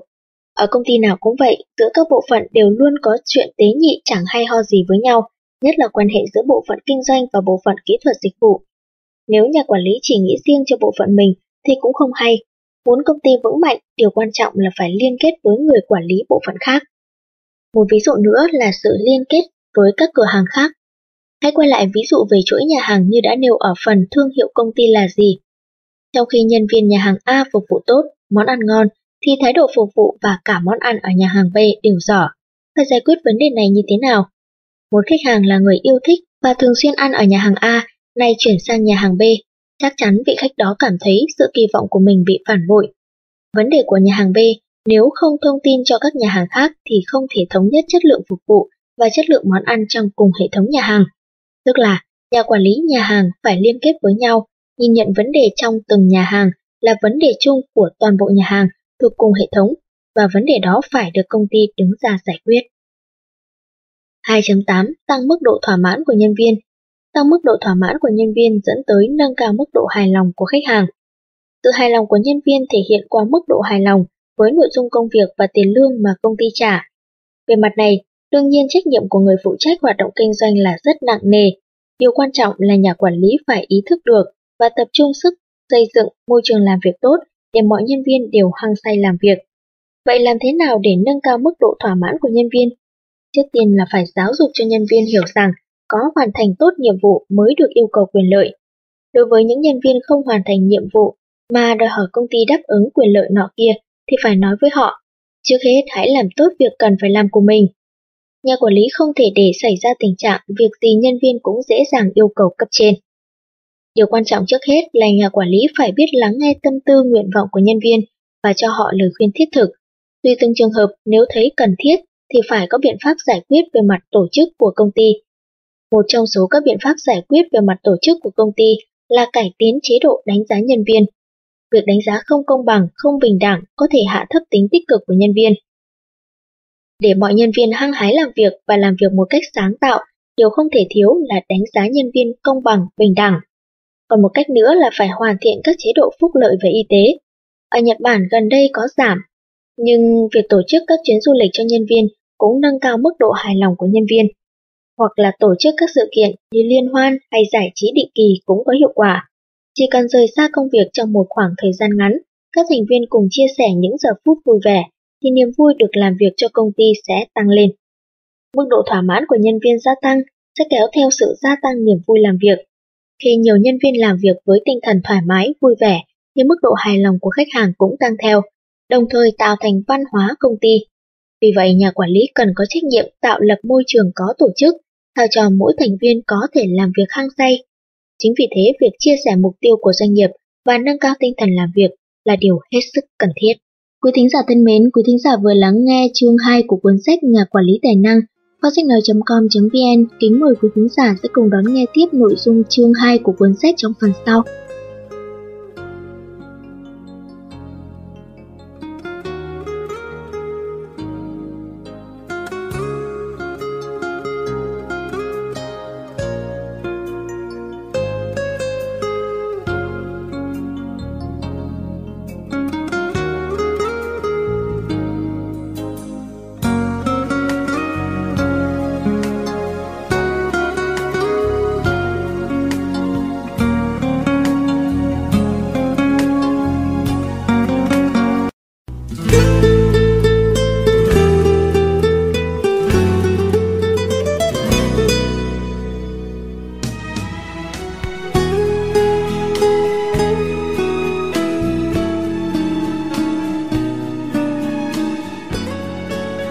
Sách nói.com.vn kính mời quý khán giả sẽ cùng đón nghe tiếp nội dung chương 2 của cuốn sách Nhà quản lý tài năng. Chương 2: Vai trò của nhà quản lý. Ba nhỏ, đạt mục tiêu về thành tích công việc. 3.1 Đạt mục tiêu về thành tích công việc bằng lời khuyên phù hợp giúp cho nhân viên vượt qua được khó khăn. Đặt mục tiêu về thành tích công việc dựa trên mục tiêu của tổ chức. Mục tiêu của tổ chức lại được xác định thông qua mục tiêu kinh doanh của toàn công ty Dựa trên đó mà mục tiêu của các bộ phận được xác định và tiến hành các hoạt động. Để đạt được mục tiêu của các bộ phận thì phải xác định được mục tiêu của mỗi nhân viên và mỗi người sẽ tiến hành công việc của mình để hoàn thành mục tiêu đó. Để nhân viên hoàn thành được mục tiêu của mình, điều quan trọng nhất là phải hướng dẫn và đưa ra lời khuyên thích hợp. Nhân viên sẽ tiến hành công việc bằng năng lực của bản thân và sẽ dần trưởng thành sau những lần hoàn thành mục tiêu. Để đưa ra lời khuyên cho nhân viên, Việc kiểm tra tiến trình công việc cũng như hướng đi công việc có gặp vấn đề gì không là điều không thể thiếu. Để làm được điều này, trước tiên phải quán triệt Horaso, báo cáo, liên lạc, trao đổi ý kiến. Horaso là nghĩa vụ của nhân viên. Nhà quản lý hãy bắt đầu bằng việc tiếp nhận báo cáo, liên lạc của những nhân viên theo định kỳ để tạo thói quen cho nhân viên. Dựa vào kế hoạch thực hiện mục tiêu năm, tháng, tuần và quyết định báo cáo, liên lạc cái gì, vào thời điểm nào và như thế nào. Việc xây dựng những cuộc họp định kỳ cũng hết sức quan trọng. Hay xây dựng những cuộc trao đổi cá nhân hay những buổi họp theo nhóm nếu cần thiết để nhân viên báo cáo tiến trình công việc. Chính quá trình tóm tắt thành bản báo cáo và phát biểu là cơ hội để xem lại công việc đã làm, cũng đồng thời là để nhà quản lý có thể nắm được công việc của nhân viên hơn. Chính vì nắm được công việc của nhân viên mà có thể hướng dẫn, đưa ra lời khuyên hay động viên phù hợp với từng hoàn cảnh cụ thể. Ngoài ra, nhà quản lý nghe báo cáo một cách định kỳ tiến độ công việc của nhân viên sẽ phải luôn để mắt xem trong quá trình làm việc có vấn đề gì tiềm ẩn, ảnh hưởng đến việc hoàn thành mục tiêu hay không. Trong những trường hợp như tốc độ hoàn thành mục tiêu công việc chậm hơn so với kế hoạch hay nhân viên gặp vấn đề khúc mắc, thì nhà quản lý cần xem xét phương án để giải quyết. Đặc biệt trong trường hợp cần giải quyết khẩn cấp như gặp sự cố, thì nhà quản lý phải là người chịu trách nhiệm chính đứng ra giải quyết vấn đề. Tuy nhiên nếu không phải là trường hợp khẩn cấp thì thật bình tĩnh để đợi cho nhân viên cố gắng vượt qua thử thách bằng năng lực của bản thân. Vì nếu nhân viên có kinh nghiệm hoàn thành công việc bằng năng lực của mình thì sẽ có thêm tự tin trong công việc. Mặc dù đưa ra hướng dẫn, lời khuyên cho từng trường hợp cụ thể để nhân viên đi đúng hướng trong công việc, nhưng nhà quản lý cũng không nên nhúng tay sâu vào công việc của nhân viên mà nên giữ vai trò là người có trách nhiệm hướng dẫn hoàn thành công việc. 3.2 cần phải biết về kế toán quản lý. Cần phải biết rằng nếu không có kiến thức về kế toán doanh nghiệp thì không thể quản lý được thành tích công việc. Để quản lý thành tích công việc thì cần phải hiểu được kế toán doanh nghiệp. Kế toán doanh nghiệp bao gồm hai loại là kế toán tài chính và kế toán quản lý. Về cơ bản thì kế toán tài chính để báo cáo với các bên liên quan ở bên ngoài doanh nghiệp, kế toán quản lý dành cho nội bộ doanh nghiệp để dự đoán tình hình kinh doanh. Chúng ta hãy xem xét cụ thể như dưới đây. Doanh nghiệp triển khai công việc bằng nguồn vốn do các cổ đông và nhà đầu tư cung cấp, tái đầu tư bằng lợi nhuận đạt được qua các hoạt động của doanh nghiệp và trả lãi cho các nhà đầu tư.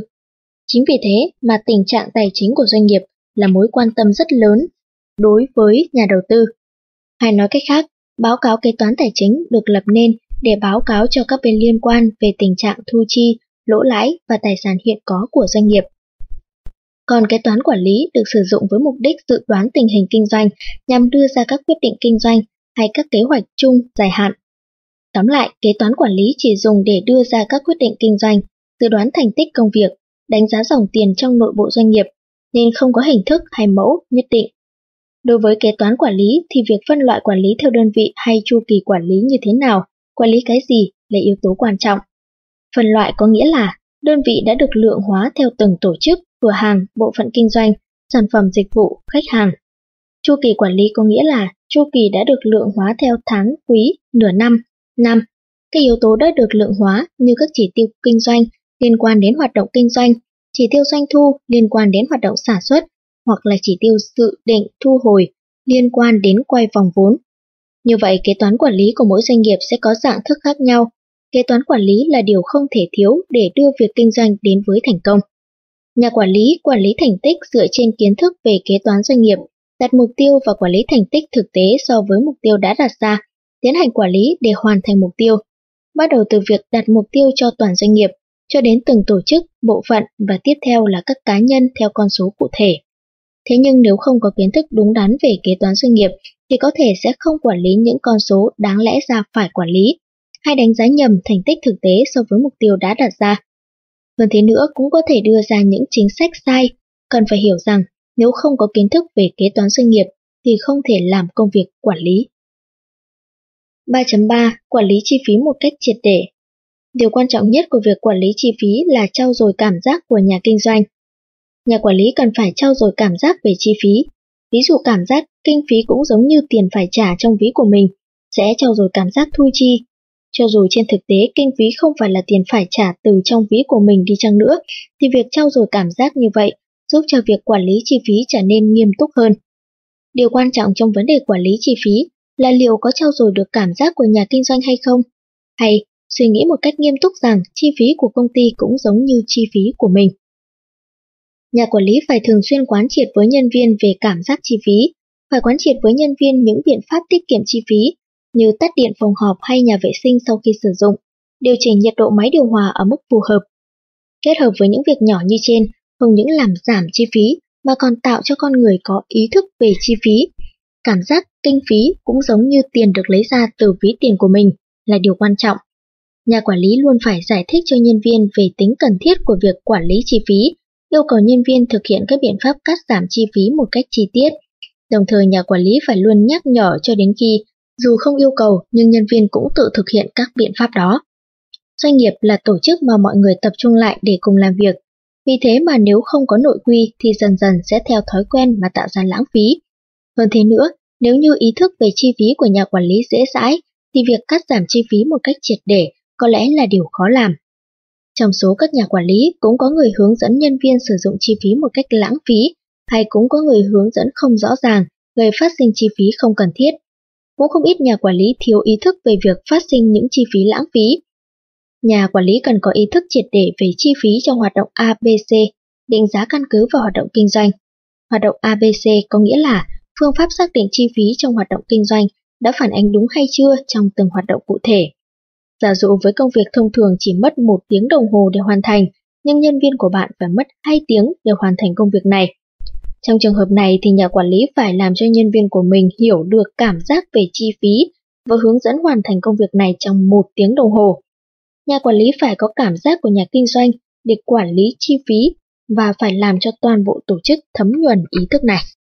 Bốn nhỏ xây dựng mạng lưới khách hàng 4.1 Xây dựng thương hiệu Nhà quản lý thực hiện xây dựng thương hiệu và làm cho nhân viên, toàn bộ tổ chức thấm nhuần điều này. Thương hiệu là một khái niệm rất khó nắm bắt, vì thương hiệu không có hình dáng, là khái niệm rất chung chung, nên doanh nghiệp rất vất vả để xây dựng thương hiệu. Trong mục này chúng ta hãy cùng tìm hiểu về vấn đề xây dựng thương hiệu của doanh nghiệp. Trước hết, thương hiệu công ty là lời hứa của doanh nghiệp đối với khách hàng và cũng chỉ là thứ mà doanh nghiệp tạo nên. Chính vì thương hiệu là lời hứa do doanh nghiệp xây dựng và được chuyển đến khách hàng và được khách hàng chấp nhận nên đã tạo ra cảm giác yên tâm và lòng tin của khách hàng đối với doanh nghiệp. Vậy thì, thương hiệu công ty được xây dựng như thế nào là tốt? Trước hết, doanh nghiệp đưa ra những sản phẩm hay dịch vụ mà mình có thể cung cấp cho khách hàng một cách nghiêm túc để khách hàng lựa chọn. Lời hứa, công ty chúng tôi tự tin cung cấp những mặt hàng dịch vụ này là bước khởi đầu xây dựng thương hiệu cho công ty. Lời hứa không chỉ mang ý nghĩa công ty sẽ cung cấp mặt hàng hay dịch vụ tốt, mà còn có ý nghĩa là doanh nghiệp tự tin cung cấp cho khách hàng tất cả các sản phẩm, dịch vụ thuộc lĩnh vực hoạt động của công ty mình với chất lượng tốt, đi kèm dịch vụ hậu mãi. Tất cả các hoạt động mà doanh nghiệp có thể cung cấp. Giá trị của doanh nghiệp được nâng cao khi những lời hứa ấy liên tục được thực hiện một cách nghiêm túc. Điều đó có nghĩa là không phải chỉ việc tiếp xúc trực tiếp với khách hàng như cung cấp sản phẩm, dịch vụ mới tạo nên thương hiệu. Nếu sử dụng sản phẩm hay dịch vụ của công ty đó thì sẽ được công ty làm cho cả việc Chính tâm lý an tâm hay sự tin tưởng của khách hàng là thương hiệu công ty. Nhiệm vụ của nhà quản lý là luôn phải lưu tâm đến việc xây dựng thương hiệu công ty. Trước hết, bản thân nhà quản lý phải tham gia xây dựng thương hiệu, sau đó thấm nhuần cách suy nghĩ về thương hiệu cho nhân viên và toàn bộ tổ chức. Tại sao lại như vậy? Vì dù có nỗ lực thì nhà quản lý cũng không thể một mình làm nên thương hiệu. Thương hiệu là thứ được xây dựng nên bởi toàn thể tổ chức với tinh thần một người vì mọi người và mọi người vì một người. 4.2 có trách nhiệm trong việc xây dựng người hâm mộ. Cần phải xây dựng đội ngũ người hâm mộ của doanh nghiệp và của bản thân mình. Để xây dựng thương hiệu công ty thì không thể thiếu được sự có mặt của người hâm mộ đối với công ty và nhân viên làm việc tại công ty đó. Trong mục này chúng ta sẽ giới thiệu về hoạt động xây dựng người hâm mộ của từng nhân viên hay xây dựng thương hiệu cá nhân. Trước tiên chúng ta hãy cùng tìm hiểu người hâm mộ là gì để phân biệt với thương hiệu trong mục trước chúng ta đã giải thích rằng thương hiệu công ty chính là lời hứa. Thế nhưng, người hâm mộ có nghĩa là đoàn cổ động viên. Đối với công ty, đoàn cổ động viên này không chỉ là khách hàng, tất cả những bên liên quan như khách hàng, bạn hàng, ngân hàng, cổ đông, gia đình công nhân viên công ty, cộng đồng địa phương đều có thể là người hâm mộ. Làm thế nào để thu hút được càng nhiều người hâm mộ là điều không thể thiếu đối với việc phát triển sự nghiệp của công ty một cách liên tục. Có hai cách hiểu liên quan đến vấn đề xây dựng người hâm mộ. Thứ nhất là xây dựng người hâm mộ đối với doanh nghiệp. Thứ hai là xây dựng người hâm mộ của cá nhân, một thành viên của doanh nghiệp. Cũng giống như việc xây dựng thương hiệu, điều quan trọng khi nghĩ đến việc xây dựng người hâm mộ của doanh nghiệp là cần phải làm trên phạm vi toàn bộ doanh nghiệp. Nhà quản lý cần quán triệt hoạt động xây dựng người hâm mộ cho nhân viên và toàn bộ tổ chức để mỗi nhân viên đều có trách nhiệm trong việc này. Xây dựng người hâm mộ của bản thân chính là xây dựng thương hiệu cá nhân Thương hiệu cá nhân được tạo nên bởi bản thân, được diễn đạt, được nhân rộng trong các hoạt động của tổ chức. Đương nhiên, hoạt động của tổ chức bao gồm cả hoạt động xây dựng và phát triển thương hiệu công ty. Hoạt động xây dựng đội ngũ người hâm mộ doanh nghiệp. Thông qua các hoạt động này, nhân viên ý thức được những điều như suy nghĩ một cách lạc quan và không ngừng nỗ lực, luôn tiếp xúc với mọi người một cách vui vẻ, không thất vọng, không bỏ cuộc, để xây dựng nên cái riêng của bản thân. Và nếu cái riêng ấy được mọi người chấp nhận thì sẽ tạo được người hâm mộ của riêng mình. Luôn xây dựng đội ngũ người hâm mộ cho doanh nghiệp với tư cách là một thành viên của tổ chức, đồng thời xây dựng đội ngũ người hâm mộ cho bản thân cũng với tư cách là một thành viên của tổ chức. Vai trò của người quản lý là tìm ra cách để thực hiện cả hai việc trên cùng một lúc. 4.3. Nâng cao độ thỏa mãn của khách hàng Nghĩ tới giá trị từ khách hàng và có trách nhiệm đối với công việc tạo ra lợi nhuận trong tương lai. Không thể tạo ra lợi nhuận mà bỏ qua sự thỏa mãn của khách hàng. Như đã giải thích ở chương 1, để nâng cao sự thỏa mãn của khách hàng, cần nâng cao chất lượng sản phẩm, thực hiện triệt để dịch vụ hậu mãi với tinh thần phục vụ khách hàng. Trong mục này, chúng ta cùng tìm hiểu các nhà quản lý tư duy và thực hiện nâng cao sự thỏa mãn của khách hàng như thế nào. Nếu nâng cao độ thỏa mãn của khách hàng, thì giá trị từ khách hàng cũng tăng lên. Giá trị từ khách hàng, lifetime value, hay giá trị vòng đời khách hàng, có nghĩa là lợi nhuận và giá trị mà doanh nghiệp thu được khi khách hàng giao dịch với doanh nghiệp mình một cách thường xuyên lâu dài. Nếu chỉ nghĩ sẽ giao dịch với khách hàng một lần, nhà quản lý tìm cách tối đa hóa lợi nhuận trong lần giao dịch đó rồi thôi. Thế nhưng khi nghĩ rằng sẽ giao dịch với khách hàng một cách lâu dài, đó là tiền đề để làm tăng mức độ thỏa mãn của khách hàng trong hoạt động kinh doanh. Nghĩa là tối đa hóa giá trị vòng đời của khách hàng trong quá trình làm tăng sự trung thành của khách hàng thông qua việc làm tăng mức độ thỏa mãn của khách hàng. Yêu cầu đối với nhà quản lý là phải luôn ý thức được điều trên trong quá trình xây dựng tổ chức và khách hàng. Chẳng hạn như luôn tươi cười niềm nở với khách mua hàng của công ty mình là điều đương nhiên. Thế nhưng nếu có suy nghĩ chỉ giao dịch với khách hàng một lần rồi thôi, công ty sẽ tìm mọi cách để khách có hứng thú mua hàng nhiều nhất. Ngược lại, nếu nghĩ đến việc làm thế nào để khách hàng mua một cách lâu dài, thì không nên cố bán những mặt hàng không phù hợp với sở thích của họ. Làm sao để khách mua lần đầu sẽ lại mua nữa và trở thành khách hàng trung thành. Trong việc này, nhà quản lý cần có trách nhiệm đối với lợi nhuận và giá trị sinh ra vì những khách hàng đó vẫn tiếp tục là khách hàng của doanh nghiệp trong 10, 20 năm tới. Để khách hàng luôn là bạn hàng lâu dài của doanh nghiệp, thì ngoài việc nâng cao chất lượng hàng hóa và dịch vụ, thực hiện chăm sóc hậu mãi cho khách hàng một cách có tổ chức là điều rất quan trọng. Chính vì thế, nhà quản lý cần phải hiểu giá trị vòng đời của khách hàng và xây dựng thể chế để thực hiện một cách có tổ chức. Thank you.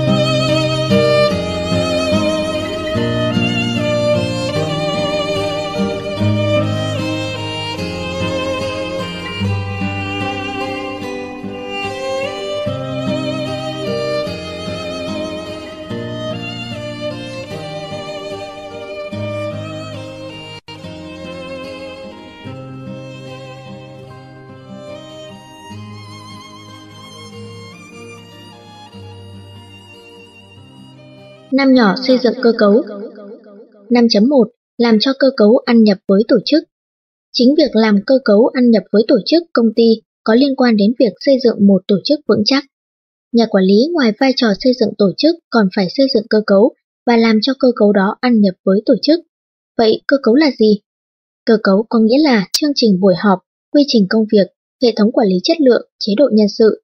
Có lẽ công việc của nhà quản lý không liên quan nhiều đến việc xây dựng cơ cấu từ đầu, Thế nhưng khi cần tuyển chọn thành viên để làm một dự án mới, thì nhà quản lý lại là người phải đứng ra lập quy trình công việc, các hướng dẫn. Ngoài ra, việc phổ biến cơ cấu và làm cho toàn bộ thành viên trong tổ chức thấm nhuần cơ cấu đó, đồng thời cải tiến cơ cấu tốt hơn cũng là vai trò của nhà quản lý. Cần phải phân biệt rõ việc xây dựng tổ chức và xây dựng cơ cấu.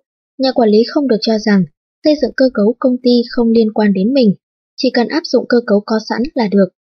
Trước hết nhà quản lý phải tuân thủ nội quy công ty và làm cho toàn bộ tổ chức thấm nhuần nội quy đó. Chính điều này sẽ làm cho nhà quản lý có thể xây dựng được một tổ chức vững mạnh. 5.2. Thực thi PDCA Liên tục quay vòng vững chắc chu trình PDCA Công tác quản lý không thể thiếu được hệ thống quản lý PDCA, nghĩa là kế hoạch, plan, thực thi, do, kiểm tra đánh giá, check, xử lý cải thiện, act, PDCA được dựa vào quy chuẩn chứng chỉ ISO. Việc thực thi chu trình PDCA giúp nhiều công ty tiến hành quản lý tốt hơn. Mặt khác, mặc dù đã ứng dụng PDCA, nhưng do chu trình quản lý không gắn chặt với tổ chức, nên cũng không ít doanh nghiệp chỉ gặp toàn thất bại trong các dự án, hoặc phải liên tục ứng phó với sự cố, do bất cẩn khi tiếp xúc với khách hàng. Có vẻ như các doanh nghiệp vừa và nhỏ hay gặp những thất bại như vậy. Vậy thì tại sao PDCA lại không gắn chặt với tổ chức? Trong chương trình PDCA, ai cũng có thể tiến hành bước lên, kế hoạch và thực thi. Song bước kiểm tra đánh giá và xử lý cải thiện thường hay bị bỏ qua. Mặc dù kế hoạch không được tốt đẹp, nhưng những người thực hiện không tìm hiểu lý do và bất ngờ bỏ cuộc, sau đó lại nghĩ ra một kế hoạch khác tiến hành rồi lại bỏ dở. Hoạt động của công ty cứ thế rơi vào vòng xoắn ốc P đến D, thất bại, P đến D, thất bại. Trách nhiệm của nhà quản lý là dẫn nhập chu trình PDCA và để nó ngấm vào hệ thống. Để đạt được mục đích thông qua chu trình PDCA, thực ra C và A quan trọng hơn là P và D. Có thể chúng ta đã nghe nhiều về việc tổ chức nhiều buổi họp, nhưng nội dung cứ để đó mà không chịu thực hiện. Vì lười kiểm tra nên xảy ra lỗi khiến cho toàn bộ dự án bị thất bại. Còn phải nghe khách hàng khiếu nại những điều giống nhau, thường hay tỏ ra thờ ơ với những quy định của công ty. Nguyên nhân của những thất bại đó là vẫn tiến hành công việc mà không kiểm tra đánh giá hiện trạng đầy đủ mà đã cầu thả tiến hành kế hoạch mới theo chương trình PDCA. Trách nhiệm của người quản lý là tập trung đào tạo năng lực kiểm tra quản lý của nhân viên dựa theo chương trình PDCA. 5.3 Xây dựng cấu trúc chia sẻ thông tin Bước đầu tiên của việc xây dựng cấu trúc chia sẻ thông tin là bắt buộc phải viết ra. Việc chia sẻ thông tin trong tổ chức là rất quan trọng. Chúng ta hãy cùng suy nghĩ về việc chia sẻ thông tin theo quan điểm xây dựng cấu trúc. Giống như máu lưu chuyển trong cơ thể con người để duy trì sức khỏe, thông tin lưu chuyển trong tổ chức có thể duy trì các hoạt động của công ty một cách trật tự. Vậy thì để thông tin lưu chuyển được chia sẻ trong tổ chức thì cần phải bắt đầu tiến hành làm gì? Bước đầu tiên để xây dựng cấu trúc chia sẻ thông tin là bắt buộc phải viết ra. Giả sử như trong một buổi họp quan trọng, tất cả mọi thành viên đều tập trung nghe lãnh đạo nói, không ai viết bản ghi nhớ lại nội dung buổi họp. Điều có thể truyền đạt chính xác nội dung buổi họp cho những người không tham gia hay không? Những người không ghi lại sẽ truyền đạt nội dung dựa vào trí nhớ của mình. Như vậy nội dung truyền đạt sẽ có nhiều thay đổi, thiếu chính xác. Dù có chăm chú nghiêm túc theo dõi buổi họp, nhưng nếu không viết lại thì thông tin sẽ không thể chia sẻ được cho tổ chức. Việc này không chỉ giới hạn ở buổi họp, ban đầu cần phải yêu cầu nhân viên giới quyền ghi lại tất cả những thông tin có liên quan đến hoạt động kinh doanh, từ buổi gặp khách hàng, buổi họp, chỉ thị hay các chú ý của cấp trên, đến nội dung liên lạc điện thoại, từ đó xây dựng cấu trúc tập trung các thông tin ghi lại được. Phương pháp có thể sử dụng là các công cụ IT như phần mềm nhóm, hoặc cũng có thể xây dựng cấu trúc tập hợp bằng cách viết ra giấy. Việc quan trọng ở đây là xây dựng cơ cấu để tập trung và sử dụng hợp lý thông tin. Khi chia sẻ thông tin với nhân viên, nhà quản lý phải lưu ý đến việc tự bản thân truyền đạt thông tin một cách tích cực. Nếu chỉ nói với nhân viên dưới quyền là hãy cung cấp thông tin thì cũng sẽ không thể thu thập được thông tin cần thiết. Phải truyền đạt lại những thông tin cần thiết với tư cách là nhà quản lý, truyền đạt những thông tin cần chia sẻ với tổ chức. Nhân viên sẽ nhìn theo bước đi dẫn đầu của lãnh đạo và đưa ra những thông tin cần thiết. Nâng cao khả năng truyền đạt thông tin cần thiết của mọi nhân viên là một trong những trách nhiệm của lãnh đạo. 5.4 Tiến hành cải tiến nghiệp vụ Xây dựng cơ cấu cải tiến nghiệp vụ tiếp tục quay vòng chu trình. Giống như Kaizen của Toyota, việc cải tiến nghiệp vụ hàng ngày là không thể thiếu được. Cải tiến nghiệp vụ hàng ngày có nghĩa là cố gắng xúc tiến nghiệp vụ và hoạt động loại trừ những điều vô lý, lãng phí và không nhất quán. Nghĩa là nâng cao hiệu quả công việc thông qua cải tiến nghiệp vụ, từ đó phát triển lên nghiệp vụ có giá trị gia tăng cao hơn nữa. Đối tượng của cải tiến nghiệp vụ là nghiệp vụ cá nhân, nghiệp vụ của nhóm làm việc, tất cả nghiệp vụ của tổ chức. Với nghiệp vụ nào chăng nữa thì ý nghĩa của việc loại trừ những vô ích lãng phí không nhất quán trong công việc để tiến tới nâng cao hiệu quả của nghiệp vụ là không thay đổi. Nhà quản lý đương nhiên phải cải tiến nghiệp vụ của bản thân mình và tham gia cải tiến nghiệp vụ hàng ngày để xây dựng tổ chức. Vậy thì ban đầu việc cải tiến nghiệp vụ cần những gì? Cần phải phát hiện được những vấn đề phát sinh do vô ích, lãng phí, không nhất quán. Khi có vấn đề xảy ra trong tổ chức thì chắc chắn có nguyên nhân tiềm ẩn ở đâu đó để tìm ra nguyên nhân, cần kiểm tra thường xuyên lượng công việc của các bộ phận nghiệp vụ, cách tiến hành công việc, năng lực của từng nhân viên, tốc độ thao tác. Ví dụ như khi có nhiều mẫu đăng ký gần giống nhau trong các bộ phận khác nhau, nếu các bộ phận nghiệp vụ kết nối theo chiều ngang và tổng kết một bản đăng ký chung thì có thể nâng cao hiệu quả trong việc làm và bảo quản mẫu đăng ký đó. Việc nâng cao hiệu quả quản lý văn bản như thế này là một sự cải tiến nghiệp vụ sau khi phát hiện những vấn đề do vô ích, lãng phí, không nhất quán gây ra, tiếp theo chúng ta cần làm gì? Hãy suy nghĩ để tìm ra cách xử lý và lập tức giải quyết vấn đề, rồi phản ánh kết quả cải tiến nghiệp vụ đến tổ chức.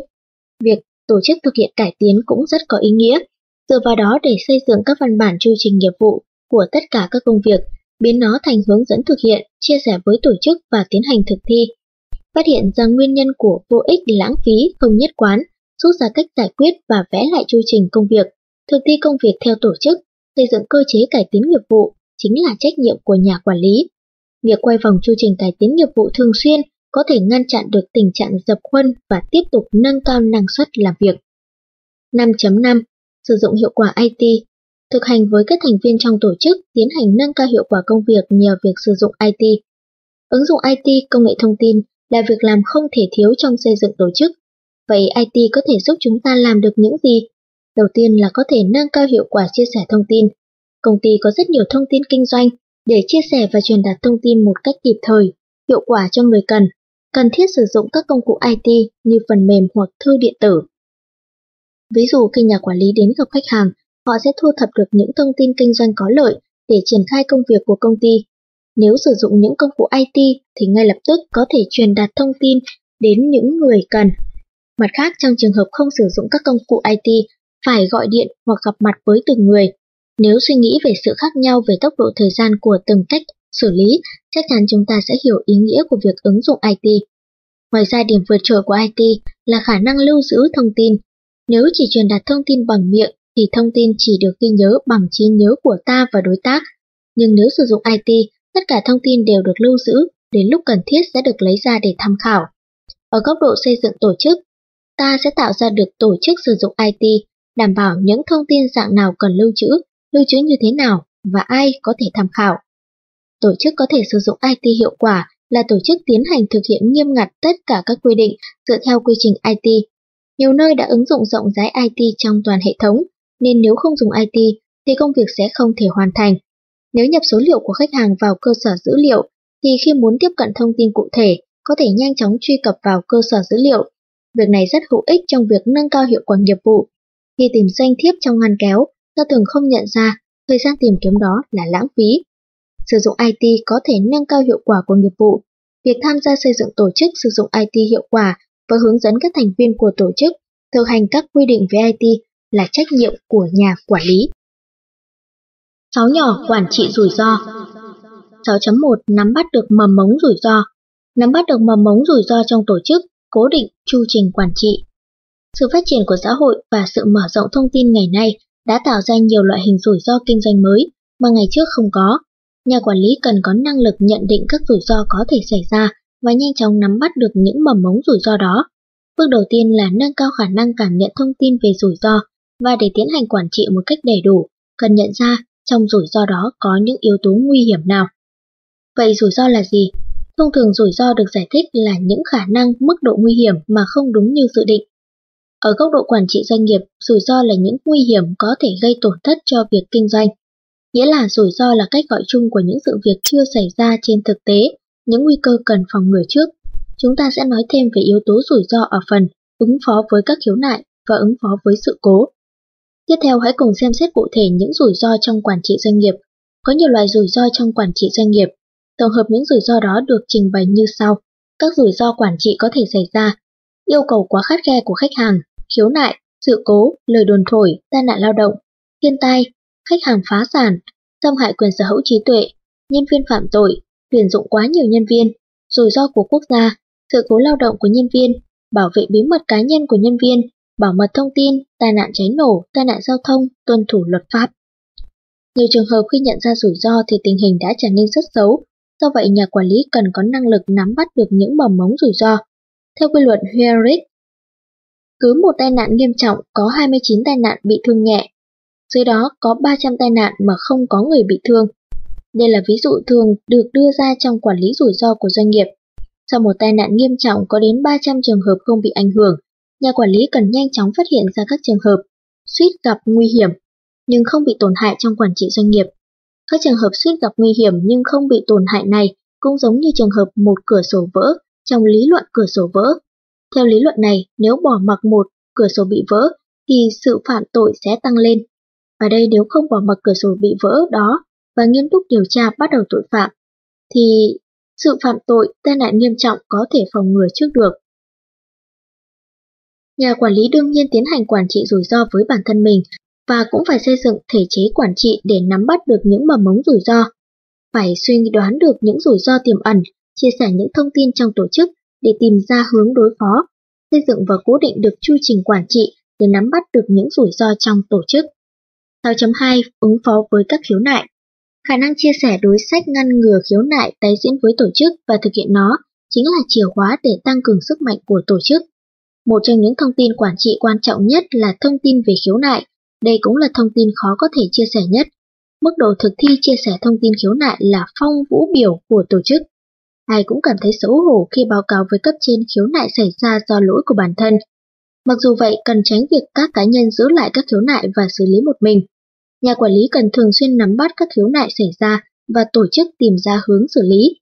Việc ứng phó với các khiếu nại ở mức độ tổ chức không những chứng tỏ công ty có khả năng ứng phó với vấn đề một cách hợp lý mà còn liên quan cả tới việc có thể phòng ngừa sự cố tái diễn. Ghi rõ lại nguyên nhân của khiếu nại và cách giải quyết, chia sẻ với các tổ chức những bí quyết tạo ra đối sách nhằm giúp cho nhân viên khác không lặp lại cùng một lỗi đó. Có thể chia sẻ với tổ chức những phương án ngăn ngừa sự cố tái diễn và thực thi các phương án đó, nghĩa là nắm bắt được chìa khóa chính để tăng cường sức mạnh của tổ chức. Ứng phó với khiếu nại cũng là một hình thức quản lý rủi ro, do vậy việc nắm bắt được những mầm mống sinh ra rủi ro khi nó xuất hiện là rất quan trọng. Nó được gọi là khiếu nại tiềm ẩn. Mặc dù vậy, không ít người phụ trách kinh doanh chưa có nhiều kinh nghiệm, không cảm nhận được những bất mãn tiềm ẩn của khách hàng. Để ứng phó với những khiếu nại tiềm ẩn, nhà quản lý cần thường xuyên nắm rõ những thông tin của hiện trường, nhạy bén nhận ra những thay đổi của khách hàng. Do vậy, nhà quản lý cần duy trì việc đưa ra các báo cáo kinh doanh thường xuyên từ hiện trường và kiểm tra cẩn thận. Khi phát hiện những khiếu nại mà nhân viên hiện trường không cảm nhận được, hãy chia sẻ thông tin đó trong tổ chức và nhanh chóng tìm cách ứng phó. Khi những thay đổi khác thường xuất hiện cũng là lúc khiếu nại tiềm ẩn hiện rõ. Nếu người phụ trách hiện trường chỉ nghĩ thoảng qua, chắc là không vấn đề gì đâu, thì nhiều trường hợp các khiếu nại lớn có thể xuất hiện sau đó. Đương nhiên là phải ngăn ngừa những khiếu nại càng sớm càng tốt trước khi nó xảy ra. Mặc dù vậy cũng có trường hợp khách hàng bực mình với cách ứng phó với khiếu nại, cần có tinh thần không né tránh khiếu nại, thành tâm thành ý ứng phó một cách có tổ chức thì khách hàng sẽ hiểu và thông cảm.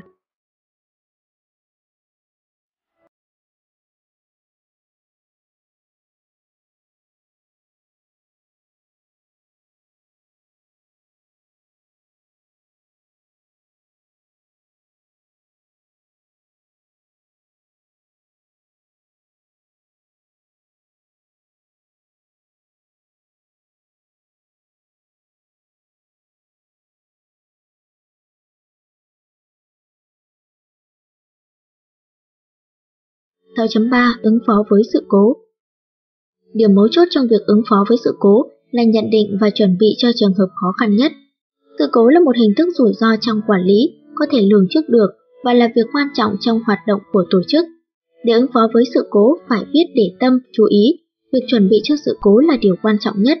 Hãy tưởng tượng tới cảnh lái xe trên một đường phố đông đúc, có rất nhiều vật cản trở tầm nhìn và ngõ nhỏ, nơi người đi bộ có thể lao ra bất cứ lúc nào Việc suy nghĩ đến khả năng người đi bộ có thể lao ra bất cứ lúc nào và việc không lường trước khả năng đó sẽ tạo ra sự khác biệt lớn. Ví dụ nếu suy nghĩ lạc quan, chắc chẳng có người đi bộ nào lao ra đâu và tiếp tục duy trì tốc độ cao để đi qua con phố đó, một lúc nào đó chắc chắn sẽ gây ra tai nạn. Thông thường với suy nghĩ lường trước có thể có ai đó bất ngờ lao ra. Theo phản xạ có điều kiện, người lái xe sẽ giảm tốc độ ở những nơi có ngõ đâm ra hoặc có vật cản trở tầm nhìn. Việc quan trọng khi ứng phó với sự cố là đoán ra được sự cố thường xuyên xảy ra, nó xảy ra như thế nào, và từ đó nâng cao khả năng cảm nhận của mình. Cũng giống như giao việc cho nhân viên, nhân viên không làm việc đúng như cấp trên mong muốn và cũng có những trường hợp xảy ra sự cố với khách hàng.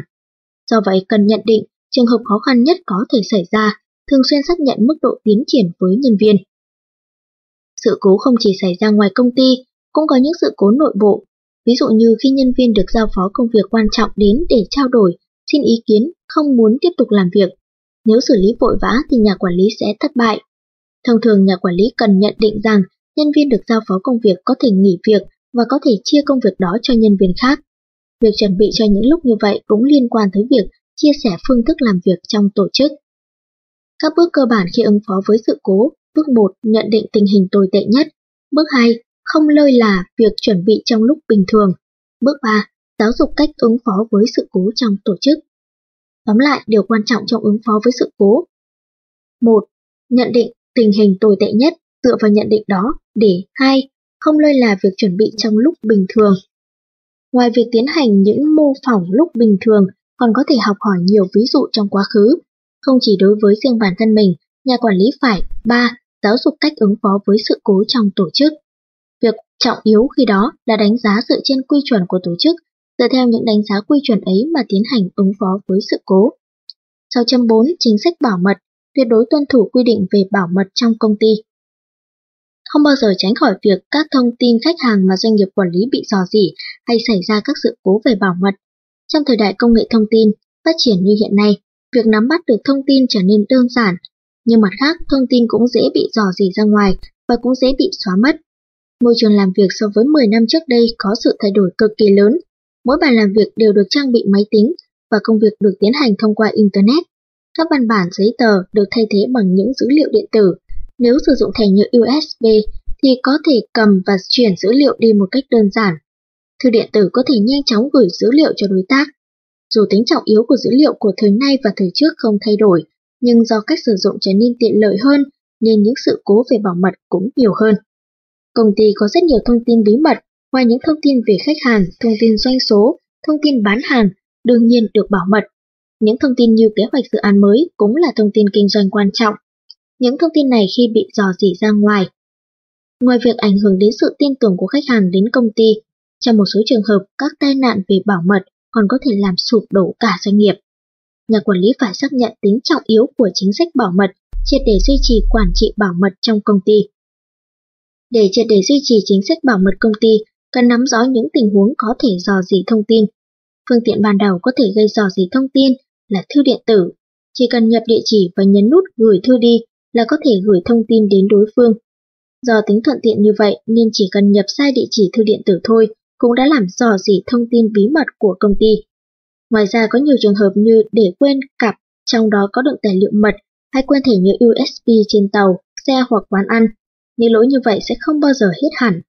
Trường hợp dò dỉ thông tin mật khác là thông qua các phần mềm chia sẻ file khi nhân viên mang công việc ở công ty về nhà làm. Nguyên nhân các sự cố về bảo mật thông tin như trên là do sự bất cẩn của nhân viên. Nhà quản lý phải ngăn chặn những điểm có nguy cơ và triệt để thực thi quy định về quản trị bảo mật trong công ty. Tất cả những hành động của từng nhân viên sẽ ảnh hưởng đến vận mệnh của công ty. Bảy nhỏ, quản trị thông tin 7.1 có trách nhiệm chia sẻ và sử dụng hợp lý thông tin. Triệt để thực thi các hoạt động chia sẻ thông tin trong tổ chức để thông tin quản trị hướng tới được hoạt động kinh doanh. Có nhiều thông tin quan trọng trong việc quản trị doanh nghiệp, trước hết là nhà quản lý ban đầu cần tìm hiểu thông tin quản trị nghĩa là gì, từ đó có trách nhiệm chia sẻ và sử dụng hợp lý những thông tin đó. Thông tin quản trị, thông tin khách hàng, thông tin tính toán kinh doanh, thông tin nội bộ công ty, thông tin nhân sự, thông tin dự án mới, thông tin sản phẩm dịch vụ mới, bí quyết sản xuất, thông tin khiếu nại, thông tin nghiên cứu phát triển, thông tin về đối thủ cạnh tranh. Đây là thông tin cơ bản của doanh nghiệp. Doanh nghiệp chia sẻ những thông tin này và sử dụng hợp lý để triển khai những dự án mới. Trách nhiệm đầu tiên của nhà quản lý trong quản trị việc sử dụng hợp lý thông tin là chia sẻ thông tin trong tổ chức để kết hợp thông tin doanh nghiệp với các hoạt động. Như đã trình bày ở chương 1, giám đốc cần tập trung và nắm bắt tức thời các thông tin trọng yếu liên quan đến các hoạt động của công ty rồi nhanh chóng đưa ra quyết định. Khi đó nếu như những thông tin cần thiết để ra quyết định vẫn dừng ở từng nhân viên thì việc gì sẽ xảy ra? Do vậy nhà quản lý cần điều chỉnh các quy chuẩn đánh giá, thực thi chia sẻ thông tin, xây dựng hệ thống lưu chuyển thông tin để thông tin cần thiết được nhanh chóng chuyển đến cho người cần. Bên cạnh việc chia sẻ, nếu thông tin không được sử dụng hợp lý thì sẽ không thể phát huy được tác dụng. Với ý nghĩa đó, vai trò tiếp theo của nhà quản lý là nâng cao tình hình sử dụng hợp lý các thông tin quản trị được chia sẻ. Quá trình cụ thể là thu thập, chia sẻ, ấp ủ, sử dụng hợp lý. Từng nhân viên tập trung thông tin và chia sẻ cho tổ chức, tập trung các thông tin cơ bản để giám đốc và ban lãnh đạo phân tích, xử lý lại. Từ đó ấp ủ suy nghĩ về những thông tin có thể sử dụng trong hoạt động kinh doanh. Do đó việc truyền thông tin đi đúng lúc là việc làm quan trọng không thể thiếu. Thông tin cần được biết đến sớm, nếu không sẽ giảm mất giá trị. Mục đích cuối cùng của việc chia sẻ và sử dụng hợp lý thông tin là nâng cao giá trị của doanh nghiệp thông qua việc phát triển các hoạt động kinh doanh. Có thể nói rằng, chia sẻ và sử dụng tốt thông tin nghĩa là kết nối được giữa sự phát triển thương hiệu công ty với việc gia tăng lợi nhuận. 7.2 Nắm bắt thông tin về cơ hội triển khai công việc Nhạy bén với cơ hội kinh doanh của công ty, thu thập những thông tin cần thiết có chọn lọc. Bây giờ đã chuyển sang thời đại bùng nổ thông tin, xung quanh chúng ta ngập tràn thông tin, để thu thập những thông tin đó cũng có nhiều công cụ. Mặt khác trong môi trường kinh doanh có xu hướng tăng trưởng trong tương lai, có thể phát triển kinh doanh mà không gặp vấn đề trong việc sử dụng hợp lý thông tin quản trị trong nội bộ doanh nghiệp. Thời điểm hiện tại, một số thay đổi nhanh chóng về môi trường kinh doanh như xã hội nhiều người cao tuổi và ít trẻ em, suy thoái thị trường nội địa, sự tăng trưởng của các nền kinh tế châu Á. Nên cần chú ý đến cả những thông tin bên ngoài, phải mở rộng tầm nhìn, không chỉ trong nước mà còn hướng ra cả nước ngoài, nắm bắt được thông tin để phát triển cơ hội kinh doanh. Nếu như không thể sử dụng hợp lý những thông tin đó, thì việc tiến hành kinh doanh sẽ rất khó khăn trong thời đại hiện nay. Ngoài ra, việc có thể tự thu thập thông tin mà không phụ thuộc vào các phương tiện truyền thông cũng rất quan trọng. Giả sử công ty bạn bắt đầu triển khai kinh doanh ở châu Á, liệu công ty có thể nhanh chóng nắm bắt thông tin của nước châu Á đó hay không? Gần đây chúng ta không thể bỏ qua tiện ích của những trang mạng xã hội như Twitter hay Facebook. Những thông tin mà giới truyền thông không thể thu thập được có thể dễ dàng được nắm bắt thông qua sự phát triển của các công cụ IT, công nghệ thông tin. Nhà quản lý cần nhạy bén với những thông tin liên quan đến dự án, tùy thuộc vào khả năng nắm bắt được những thông tin này mà công ty có thể có được cơ hội kinh doanh lớn. Hiện nay trong số những thông tin quản trị về con người sản phẩm, tiền, thông tin, phần thông tin đang chiếm tỷ trọng rất cao. Thật đúng là điều khiển được thông tin cũng là điều khiển được doanh nghiệp. Do vậy để đương đầu với các cơ hội và đe dọa của môi trường bên ngoài thì nhà quản lý, người đứng ở tuyến đầu cần phải thật nhạy bén. Thế giới kinh doanh ngày nay chuyển động không ngừng, nếu như nắm bắt được sự chuyển động đó và ra tay hành động trước thì sẽ có khả năng chèo lái, hoạt động kinh doanh hướng đến thành công. Bên cạnh đó cần nỗ lực triệt tiêu các rủi ro mà anh ta chưa biết trong những thông tin ngày một tràn ngập. Không chỉ với riêng môi trường bên ngoài, nhà quản lý cũng cần nhạy bén với những thông tin xung quanh mình, ví dụ như cắt giảm chi phí điều hòa nhiệt độ, chiếu sáng. Hơn nữa nhà quản lý không chỉ nắm bắt thông tin mà còn có năng lực đề xuất ý kiến lên các cấp cao hơn dựa trên những thông tin ấy. Quý thính giả thân mến, quý thính giả vừa lắng nghe chương 2 của cuốn sách Nhà quản lý tài năng Kho sách nói.com.vn kính mời quý thính giả sẽ cùng đón nghe tiếp nội dung chương 3 của cuốn sách này trong phần sau.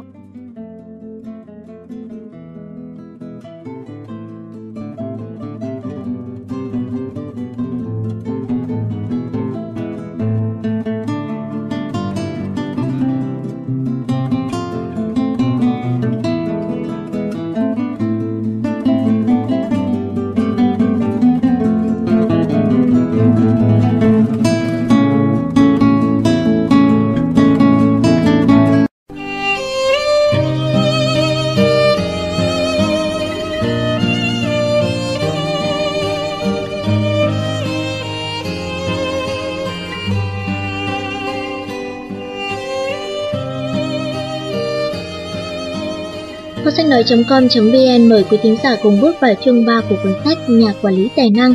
Chương 3: Những kỹ năng cần thiết của nhà quản lý. Quản lý là một ngành nghề chuyên môn cao. Ở những phần trước, chúng ta đã tìm hiểu kiến thức cơ bản và vai trò của nhà quản lý. Từ phần này, chúng tôi sẽ đề cập đến những kỹ năng cần thiết của nhà quản lý. Vậy, một nhà quản lý cần phải có những tố chất kỹ năng nghề nghiệp nào? Như đã nói ở phần đầu quyển sách, Quản lý không phải là công việc có thể sử dụng những nhân viên mới được tuyển dụng. Thường sau khi trải nghiệm qua nhiều công việc khác nhau và có chuyên môn nhất định, nhân viên sẽ được thăng cấp làm nhà quản lý. Nhà quản lý không chỉ có năng lực quản lý tổ chức mà còn phải quản lý nguồn nhân lực từ những nhân viên mới hay những nhà chuyên môn.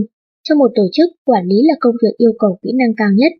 Trong bất kỳ ngành nghề nào, khi đã có kinh nghiệm công việc thì thường có hai cách để thăng tiến. Cách thứ nhất là tiến theo nghề chuyên môn, Cách khác là tín theo nghề quản lý. Riêng trong nghề quản lý có thêm một dạng nữa là quản lý thực thi Playing Manager. Những người làm quản lý thực thi là những người vừa phải hoàn thành mục tiêu kinh doanh của mình, vừa tham gia quản lý nhân viên. Cuốn sách này được viết dành cho cả nhà quản lý và nhà quản lý thực thi. Đương nhiên không thể coi nhẹ các ngành chuyên môn, nhờ vào những người lựa chọn theo ngành chuyên môn mà có thể nghiên cứu triển khai sản phẩm và dịch vụ mới. Tuy nhiên để có thể hoàn thành mục tiêu của tổ chức thì không thể thiếu nhà quản lý và nhà quản lý thực thi điều hành tổ chức hoạt động dựa trên những quyết định mang tính tổng thể. Nếu chỉ có nhân lực về mặt chuyên môn thì công ty khó có thể tăng trưởng liên tục. Với vai trò dẫn dắt như vậy, quản lý là ngành chuyên môn cao cấp, đòi hỏi nhiều kỹ năng. Ở các doanh nghiệp vừa và nhỏ, có nhiều người giữ vai trò quản lý thực thi, đó là những nhà kinh doanh chịu trách nhiệm đối với tất cả các vấn đề trong công ty, tự mình chỉ đạo bán hàng, dành hết sức chăm sóc khách hàng, vừa làm công việc quản lý, vừa chịu trách nhiệm nuôi dưỡng nhân lực. Sau đây là những kỹ năng cần thiết của nhà quản lý. Một nhỏ có phong cách lãnh đạo tự nhiên. Nhà quản lý là những người luôn bị người ngoài dòm ngó, vì thế lúc nào cũng cần phải có thái độ của nhà lãnh đạo một cách tự nhiên. Dù có rơi vào hoàn cảnh khó khăn như thế nào đi nữa, thì nhà quản lý cũng không được biểu hiện sự sợ hãi hay tỏ ra mệt mỏi không tin tưởng. Tại sao lại như vậy? Vì nhà quản lý là người luôn luôn bị dòm ngó, dò xét, trong khi trợ lý nhân viên bình thường sẽ không bị đánh giá nhiều như vậy. Nhà quản lý phải luôn ý thức mình đang bị đánh giá, không biết họ nhìn mình như thế nào, để lưu ý và nghĩ về hình tượng lãnh đạo. Hình ảnh lãnh đạo lý tưởng có thể là một nhân vật vĩ đại trong lịch sử hoặc tham khảo từ hình ảnh một nhà kinh doanh được tôn kính nào đó. Từ đó bản thân sẽ quyết định theo phong cách lãnh đạo nào phù hợp với mình nhất và nỗ lực để tiến gần với hình tượng ấy. Vậy nhân viên kỳ vọng những gì ở nhà lãnh đạo? Đó là làm được việc, luôn khỏe khoắn, đường đường chính chính, có khả năng quyết đoán, có nhiệt huyết, vân vân. Hình ảnh nhà lãnh đạo có phong cách tự nhiên, luôn nỗ lực vượt qua thử thách, khó khăn, sẽ là nguồn động viên lớn cho nhân viên. Người lãnh đạo mang lại sự tự tin cho nhân viên, và chính người lãnh đạo đó nhận được sự tin tưởng của nhân viên. Hai, phải có tinh thần mạnh mẽ. Dù có đứng trước khó khăn cũng luôn mang tinh thần mạnh mẽ, chịu thử thách. Nhà quản lý được xem là người mạnh mẽ, cả sức khỏe thể chất lẫn tinh thần, song yếu tố tinh thần được chú trọng hàng đầu. Nhà quản lý thực thụ sẽ biết chứng tỏ được sự tồn tại của mình và thể hiện sự mạnh mẽ ấy. Giữ sức khỏe là một yêu cầu đương nhiên, do phải gánh vác trách nhiệm về những việc giao cho nhân viên, đồng thời cũng chịu trách nhiệm đối với những dự án mà mình quản lý, nên nhà quản lý chịu rất nhiều áp lực tinh thần. Tuy nhiên nếu nhà quản lý thường hay than thở, thì nhân viên sẽ không biết dựa vào ai. Dù có chịu khó khăn như thế nào đi chăng nữa, thì nhà quản lý cũng không nên thể hiện điều đó trong lòng ra ngoài. Đồng thời, cần có tinh thần mạnh mẽ để đối mặt với thử thách, dẫn dắt tập thể hướng đến giải quyết vấn đề phát sinh. 3. Phải có cảm quan thông tin cao. Những thông tin nhận được từ mọi người đều có giá trị. Hãy trau dồi khả năng lấy thông tin qua việc tiếp xúc với mọi người. Để công ty có thể phát triển lâu dài, nhà quản lý phải luôn nỗ lực thu nhật những thông tin cần thiết cho các kế hoạch của công ty mình. Hiện nay công cụ Internet giúp thu nhận rất nhiều thông tin, nhưng đều là những thông tin ai cũng có thể tiếp cận.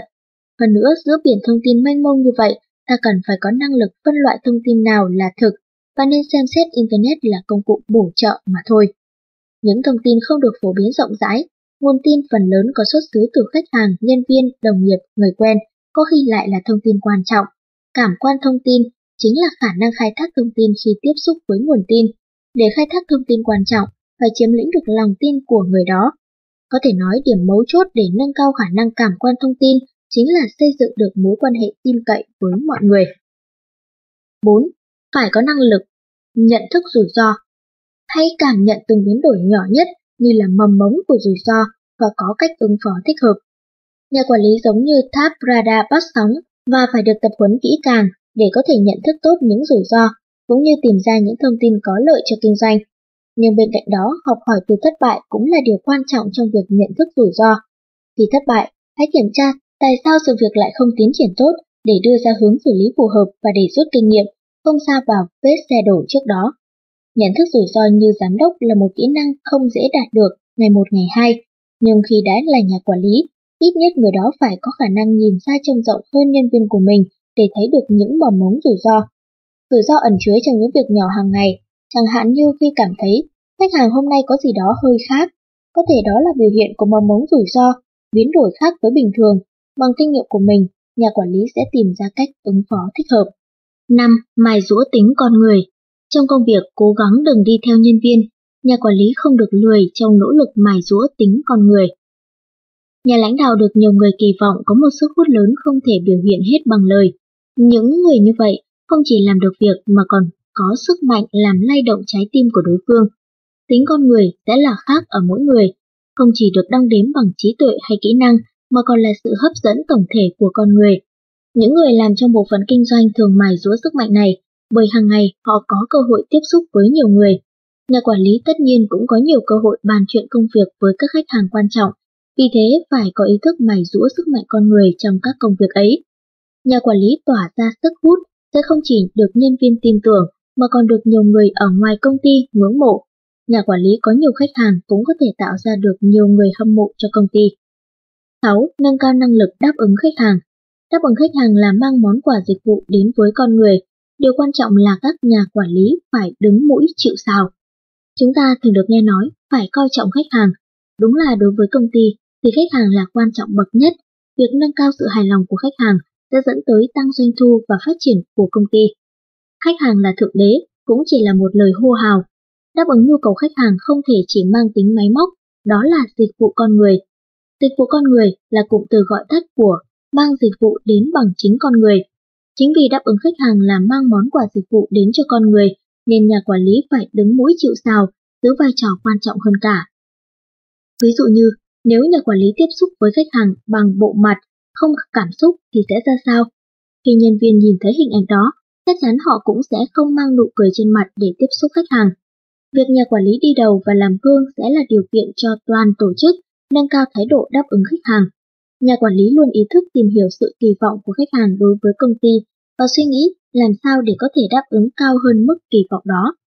7. Rèn rũa thương hiệu cá nhân Nhiều thương hiệu cá nhân góp phần xây dựng nên thương hiệu công ty.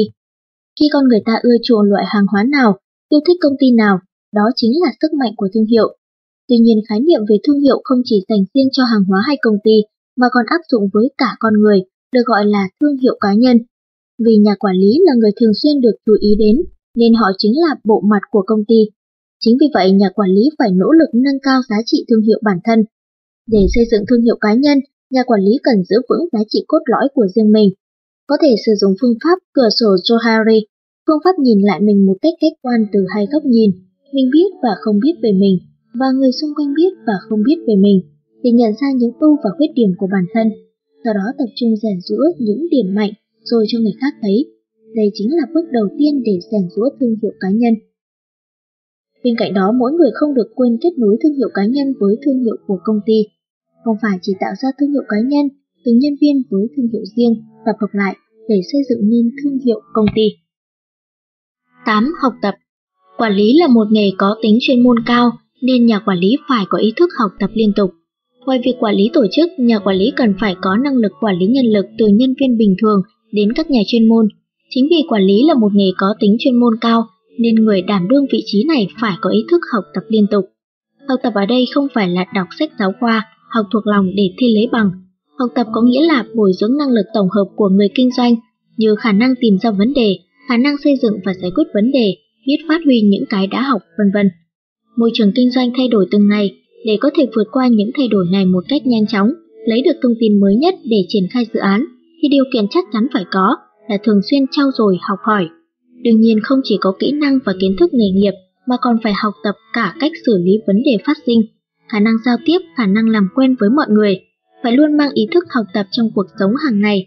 Với cùng một sự việc xảy ra, có người rút ra được điều gì đó cho mình, trong khi có người không tiếp thu được gì hết. Với ý thức không ngừng học hỏi, nhà quản lý có thể nhìn ra ý tưởng kinh doanh trong bất kỳ hoàn cảnh nào.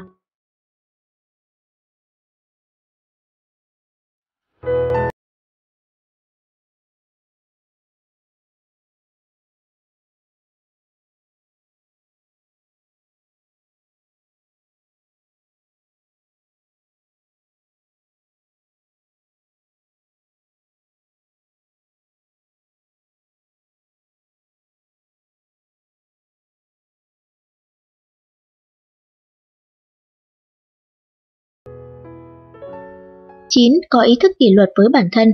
Không chỉ nghiêm khắc với nhân viên, nhà quản lý cũng phải nghiêm khắc với chính mình. Nhà quản lý phải là người có ý thức tự kỷ luật. Vậy thế nào là ý thức tự kỷ luật? Đó không chỉ là nghiêm khắc với nhân viên, mà phải nghiêm khắc hơn với chính mình.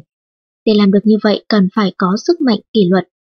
Con người là một loài yếu đuối, rất khó khăn trong việc giữ những gì mình đã quyết định. Họ thường dễ bị cuốn theo một hành động hay lời nói giống nhau, nếu có ai đó theo dõi, giám sát thì sẽ dễ giữ kỷ luật hơn. Trong một tổ chức mà nhà quản lý chảnh mảng thì không có nhân viên nào dòm ngó mình thì sẽ ra sao?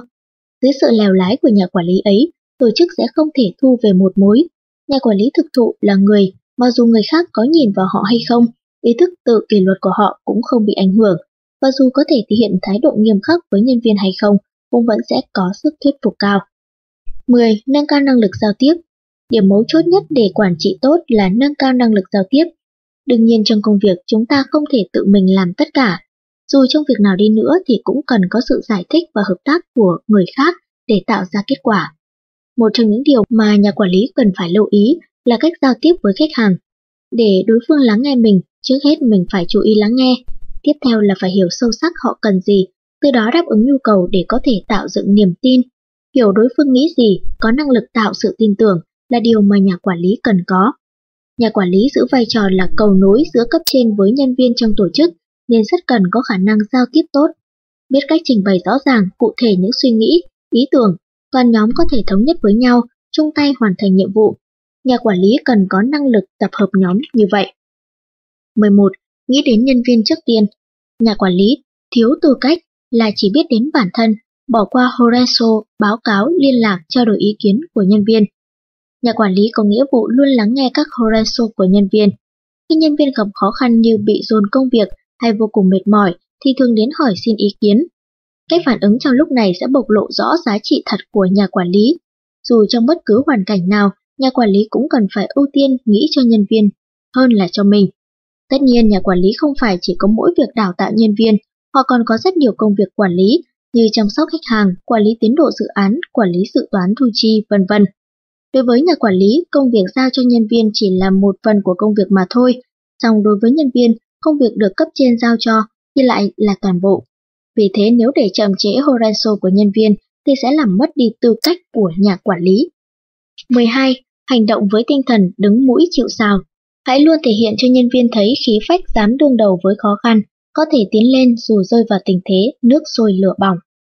Trong kinh doanh có những lúc gặp khó khăn, như doanh thu giảm một cách tệ hại, gặp rắc rối với khách hàng gặp rủi ro không dự đoán được. Nếu lúc đó người lãnh đạo chùn bước thì tổ chức sẽ bị lung lay, mất sức chiến đấu. Nhà quản lý phải thể hiện khí phách có thể tiến lên dù rơi vào tình thế nước sôi lửa bỏng. Ngày bình thường thì chỉ đạo nghiêm khắc nhân viên, nhưng đến khi phát sinh sự việc nguy cấp lại lẩn tránh. Nhiều người quản lý như thế đương nhiên không thể thu được lòng tin từ nhân viên.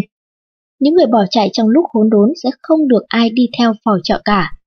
Không nghĩ đến lợi ích của mình, dám nhảy vào chỗ nước sôi lửa bỏng, chỉ đạo tổ chức để làm sao kéo tổ chức tiến lên chính là tinh thần lãnh đạo mạnh mẽ. Hình ảnh nhà quản lý như thế sẽ tạo được tinh thần cảm hứng cho tổ chức, sinh ra đội ngũ có thể giải quyết những khó khăn. Đừng quên tinh thần đứng mũi chịu sào. Để có thể đứng lên giải quyết khi có biến cố, hàng ngày nhà quản lý phải tự nỗ lực trao dồi và chạy thử các khả năng ứng phó khi có nguy cơ. 13. Nâng cao tiêu chuẩn đánh giá. Hãy có tiêu chuẩn đánh giá rõ ràng và truyền đạt thông tin đến các thành viên trong tổ chức. Nếu nhà quản lý nhân sự không có tiêu chuẩn đánh giá thì không thể đánh giá nhân viên một cách công bằng. Hoặc khi tuyển dụng, nếu công ty không rõ mình đang cần nhân sự như thế nào, có khả năng hai bên sẽ không kết nối được với nhau. Nhà quản lý cùng với giám đốc và các nhân viên cốt cán khác cùng chia sẻ những tiêu chuẩn đánh giá, dựa trên những tiêu chuẩn ấy mà hành động. Chẳng hạn nếu các nhà quản lý chỉ thị nhân viên với những tiêu chuẩn đánh giá khác nhau thì tổ chức không thể vận hành một cách thống nhất. Tiêu chuẩn đánh giá không phải là thứ được phổ biến rộng rãi, nó khác nhau tùy theo hoàn cảnh và môi trường của từng công ty. Thêm vào đó, tùy theo cách nghĩ của giám đốc mà có những phần không thể số hóa cũng nằm trong tiêu chuẩn đánh giá. Là người hiểu tường tận hoàn cảnh môi trường của công ty, hiểu cách suy nghĩ của giám đốc và sứ mệnh của công ty, đồng thời cũng là một thành viên của tổ chức nhà quản lý cần phải đưa ra cải tiến tiêu chuẩn đánh giá để tạo ra tính thống nhất trong suy nghĩ, hành động của nhân viên, tăng cường sức mạnh tổ chức. 14. Thực hiện PDCA Người làm được việc cũng cần phải được kiểm tra đánh giá. Chúng ta đã biết đến quy trình PDCA ở chương 2. Lý do lớn nhất mà tổ chức không thực hiện theo PDCA là không thể thực hiện kiểm tra đánh giá C và xử lý cải thiện A một cách triệt để. Nhà quản lý không thể thoái thác trách nhiệm quan trọng này. Kiểm tra là việc ít ai muốn làm, cả người bị kiểm tra cũng cảm thấy không thích. Tuy nhiên là người đứng đầu tổ chức, việc nhà quản lý không kiểm tra được công việc và tiến độ của nhân viên là điều thật khó tưởng tượng. Nhà quản lý phải vượt qua được rào cản này, người làm được việc cũng phải được kiểm tra đánh giá. Ý thức kiểm tra cho đến khi hoàn thành công việc là tinh thần không thể thiếu ở nhà quản lý. Người kiểm tra công việc cho đến khâu cuối cũng là người có trách nhiệm lớn nhất. Nhà quản lý không được né tránh việc kiểm tra sau cùng. Bản thân cần ý thức mình là người cuối cùng và kiểm tra một cách cẩn thận. 15. Thực hiện chia sẻ thông tin Đứng giữa cấp cao và cấp cơ sở, nhà quản lý là người có vai trò kích hoạt dòng chảy thông tin. Chia sẻ thông tin tạo nên sức mạnh gốc rễ của tổ chức. Những nhà lãnh đạo cấp cao trong công ty tập hợp thông tin và ra những quyết định kinh doanh. Thông tin bán hàng, thông tin khách hàng, thông tin than phiền và các vấn đề phát sinh tại cơ sở nếu được đưa về cấp cao một cách thông suốt thì sẽ giúp đề ra những quyết định chính xác. Nhà quản lý thúc đẩy chia sẻ thông tin tại cơ sở có vai trò làm sao để các thông tin cần thiết cho tổ chức được chia sẻ. Trong thời đại bùng nổ thông tin ngày nay, việc tìm kiếm thông tin chẳng khác nào đãi cát tìm vàng. Nhà quản lý phải hiểu để tổ chức hoạt động tốt thì những thông tin cần là gì, tập hợp thông tin đó lại và làm sao để chia sẻ được trong tổ chức. Theo đó, nhà quản lý cần phải mài rũa cảm quan về thông tin. Ngoài ra, giữa người chịu trách nhiệm về toàn bộ hoạt động kinh doanh của công ty và những nhân viên hàng ngày làm việc tại cơ sở có một khoảng cách nhất định về mặt thời gian. Để tổ chức có thể hoạt động nhuần nhuyễn, nhà quản lý cần hiểu vị trí và cách suy nghĩ của giám đốc, truyền đạt suy nghĩ và cách nhìn của lãnh đạo cấp cao đến với cơ sở. Nhà quản lý, người đứng giữa cấp cao và cấp cơ sở, giữ vai trò kích hoạt dòng chảy thông tin. 16. Công bằng Nếu tiếp cận với nhân viên bằng thái độ yêu ghét của mình, thì đó là nhà quản lý thiếu tư cách. Thái độ yêu ghét là điều thường gặp ở con người, nhưng nếu nhà quản lý có nhiều nhân viên dưới quyền mà lại tiếp xúc với họ bằng cảm xúc yêu ghét của bản thân thì sẽ như thế nào? Ví dụ, với nhân viên ưa thích thì hay rủ đi uống nước, nhưng với nhân viên khó ưa thì không thèm nói chuyện. Đây không phải là tư cách của nhà quản lý. Với thái độ thành kiến như thế của cấp trên, nhân viên sẽ cảm thấy thiếu công bằng và giảm động lực làm việc. Hơn ai hết, nhà quản lý phải công bằng đối với nhân viên. Công bằng là điều bắt buộc phải có trong đánh giá nhân sự. Đánh giá nhân sự là đánh giá thành tích của nhân viên và phải phản ánh điều đó vào chế độ đãi ngộ. Công bằng, thỏa đáng và đánh giá khách quan là điều vô cùng tiên quyết. Cần làm rõ hình tượng nhà quản lý như nhân viên mong muốn, tin tưởng vào sự trưởng thành của nhân viên và đánh giá công bằng, thỏa đáng, khách quan. Nhân viên nhận được sự đánh giá công bằng, khách quan sẽ hăng say làm việc hơn và thêm tin tưởng cấp trên. Nhà quản lý đối xử bình đẳng sẽ nhận được sự tin tưởng và thái độ hợp tác của nhân viên. 17. Nói về ước mơ Chia sẻ tầm nhìn, triển vọng tương lai của công ty với lòng nhiệt huyết và là nguồn cổ vũ làm nhân viên hăng hái. Nhà quản lý cần nói về tầm nhìn công ty một cách đầy nhiệt huyết để làm cho nhân viên cảm thấy hăng hái hơn, được tiếp thêm sức mạnh để đạt mục tiêu. Trong thời kỳ phát triển cao độ, khi kinh tế phát triển đi lên, ai cũng có thể nhìn thấy ước mơ của mình. Tuy nhiên trong giai đoạn khó khăn hiện nay, cần có người lãnh đạo có thể nói về ước mơ và mục tiêu tương lai. Người lãnh đạo chỉ biết đổ lỗi tình trạng kinh doanh kém của công ty mình cho môi trường bên ngoài hay là bi quan về tương lai thì không có nhân viên nào chịu phục tùng. Vai trò thực sự của nhà quản lý là phải tìm ra năng lượng lớn trong bộ phận của mình và thúc đẩy lan tỏa ra xung quanh. Tuy nhiên có những thứ không được nhầm lẫn, chia sẻ tầm nhìn tương lai về công ty không có nghĩa là nói về ước mơ của mình một cách say xưa. Ước mơ là điều quan trọng, giúp mỗi cá nhân sống có ý nghĩa hơn. Tuy nhiên nếu suốt ngày nghe cấp trên thao thao bất tuyệt ước mơ của mình, liệu có làm cho nhân viên bực không? Vai trò của nhà quản lý là chỉ đạo, lôi kéo thành viên để cùng tiến đến mục tiêu của tổ chức và nhóm. 18. Tinh thần bền bỉ Người có tinh thần bền bỉ sẽ truyền ước mơ đến nhóm và dẫn đến hoàn thành mục tiêu. Bền bỉ tạo ra sức mạnh. Hơn ai hết, nhà quản lý phải hiểu rõ ràng và ý thức nỗ lực để hoàn thành nhiệm vụ. Không cần phải có mục tiêu to lớn, mà chỉ cần toàn tâm toàn ý, làm cho những việc nhỏ nhặt hàng ngày. Sức mạnh chính là khi đã quyết định cái gì thì thực hiện nó liên tục cho bằng được. Chỉ những người có ý thức kỷ luật mới có thể có thói quen này. Nếu hàng ngày không hoàn thành xong những việc nhỏ thì không thể phát huy tính kế tục. Ở mục trước chúng tôi đã nói đến tầm quan trọng của việc nói về ước mơ. Kỳ thủ cơ Nhật Habu Yoshiharu cho rằng tài năng chính là sức mạnh có thể giữ ổn định, bền bỉ, lòng nhiệt huyết và nỗ lực. Ai cũng biết đằng sau sự thành công của cầu thủ bóng chày Ichiro là sự tích lũy những nỗ lực bền bỉ. Tiếp tục câu chuyện ước mơ, điều quan trọng là phải không ngừng nỗ lực hướng đến mục tiêu. Chỉ một con đường duy nhất đến thành công là không dừng lại, tiếp tục tiến bước. Người không chịu từ bỏ dù gặp chuyện gì đi nữa và bền bỉ nỗ lực cho đến cuối cùng thì sẽ truyền ước mơ đến nhóm, cùng nhau hoàn thành mục tiêu. 19. Phá vỡ hiện trạng Duy trì hiện trạng là bước đầu của sự thoái lui, tích lũy những đổi mới là phá vỡ hiện trạng, làm cho tổ chức phát triển. Tương lai các hoạt động dự án là nguyên nhân của sự suy yếu. tổ chức ngày một suy yếu đi không thể không nhắc đến trách nhiệm của nhà quản lý. Người có nhiệm vụ thúc đẩy nhóm. Dù cho mục tiêu kinh doanh của nhóm có đạt được đi nữa thì cũng không được bằng lòng với hiện tại. Duy trì tình trạng như hiện tại là dấu hiệu của sự thoái lui. Chính vì vậy, nhà quản lý phải đề ra được mục tiêu mới, thử thách mới cho nhóm chung vai hợp sức chinh phục. Liên tục tạo bước chuyển đổi mới hiện tại sẽ giúp cho tổ chức ngày một phát triển. Nhà quản lý phải luôn ý thức đổi mới hiện trạng của chính mình, cũng giống như sự phát triển của tổ chức. Nếu cá nhân chỉ biết duy trì hiện trạng thì sẽ không có tinh thần tiến bước. Bản chất của con người là thích sự ổn định. Tuy nhiên đó chính là nguyên nhân dẫn đến lão hóa. Nhà quản lý nên có hứng thú với mọi thứ và nhiệt tâm hướng về phía trước để phá vỡ hiện trạng. Tuy cho cùng, sự khác nhau giữa người có thể phát triển và người không phát triển được, đó là có thể tiến thân vào thế giới mới, nỗ lực cho sự tiến bộ của bản thân. Nhà quản lý có trách nhiệm đào tạo nhân viên, nhưng trước hết họ phải là người liên tục rèn luyện phát triển bản thân. 20. Nhạy bén với các biến đổi trong xã hội Công ty là một phần của xã hội, vì thế phải nhanh nhạy với sự biến đổi đang diễn ra. Công ty là một phần của xã hội, nên nhà quản lý phải nhạy bén với những biến đổi xã hội. Xã hội mà công ty tồn tại thường chỉ loanh quanh trong phạm vi quốc gia.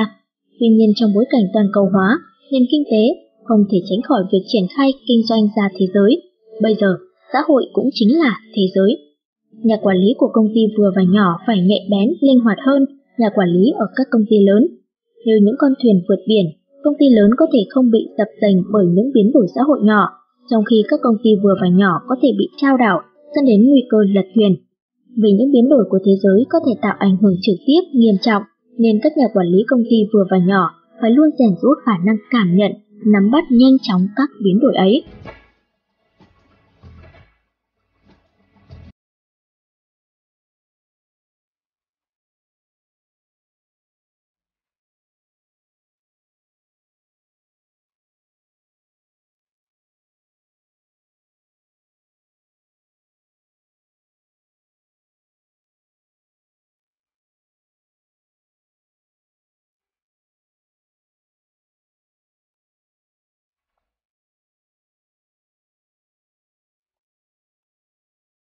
21 đánh giá bằng con số, ghi nhớ các con số trong kinh doanh để có thể đánh giá ngày tức khắc.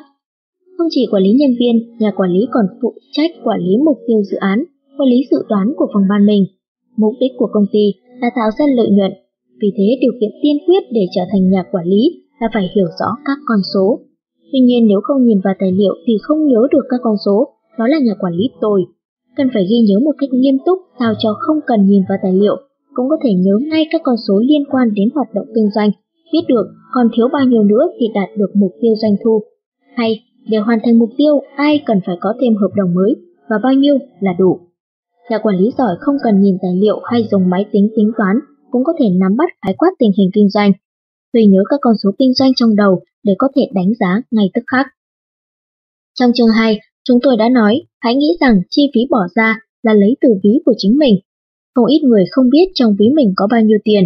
Ghi nhớ các con số trong đầu cũng giống như xem các con số kinh doanh là các con số của mình. 22. Hành động tiên phong Rèn luyện khả năng phát hiện nhanh vấn đề và có hướng hành động thích hợp nhằm tạo điều kiện nâng cao thực lực của nhân viên. Nhà quản lý cần phải có khả năng phát hiện nhanh vấn đề và có hướng hành động thích hợp. Không nhất thiết nhà quản lý phải luôn là người hành động trước tiên, nhà quản lý cũng là người có vai trò đào tạo nhân viên nên khi phát hiện ra vấn đề, cần chuẩn bị tinh thần đối mặt với nó và chờ nhân viên ứng phó thế nào.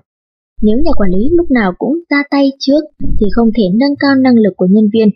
Trước tiên nhà quản lý phải xem chính mình có thể xử lý vấn đề đó được hay không, rồi cho nhân viên cơ hội thử thách.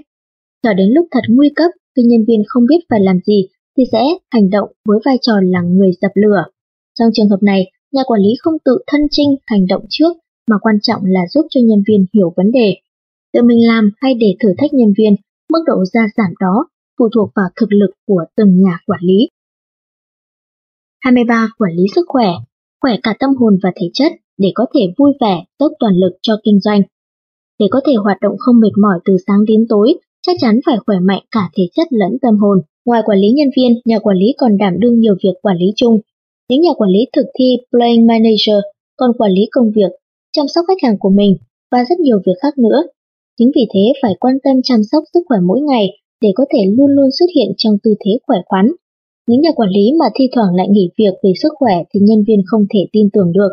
Vậy làm thế nào để giữ gìn sức khỏe tinh thần và thể chất? Có thể chạy bộ hoặc bơi lội. Mỗi tuần đến phòng tập thể dục một lần, không chỉ giúp cơ thể khỏe ra mà còn giữ cho tinh thần sảng khoái. Chỉ khi cả tâm hồn và thể chất khỏe mạnh thì mới có thể vui vẻ, dốc toàn lực cho kinh doanh. 24. Nâng cao EQ Nếu không hiểu người đối diện cảm thấy thế nào thì không phải là nhà quản lý. Nếu chỉ có thể làm được việc thì không làm cho nhân viên theo được. Nhà quản lý là người có thể dùng tình cảm để lay chuyển con người. Để làm được điều đó, nhà quản lý phải nỗ lực nâng cao EQ, Emotional Intelligence Quotient, hay trí tuệ xúc cảm.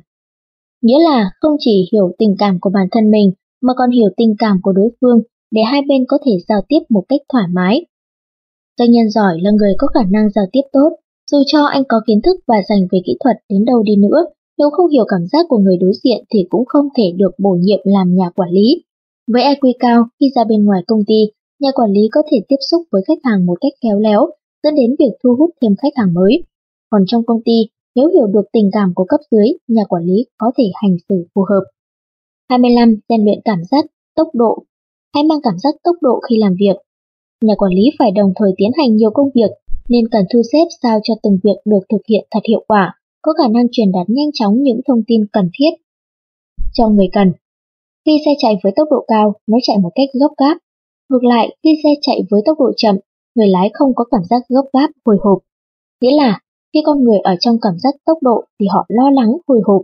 Trong công việc cũng giống như vậy, làm việc với cảm giác tốc độ, bầu không khí căng thẳng hồi hộp bao trùm và không gian như bị thu hẹp lại. Lúc đó sức tập trung tăng, não bộ cũng hoạt động nhanh hơn và đương nhiên là hiệu quả công việc tăng mang lại thành quả. Còn khi cứ từ từ làm việc sẽ không có cảm giác căng thẳng mà là thả lỏng nên hiệu quả thấp đi.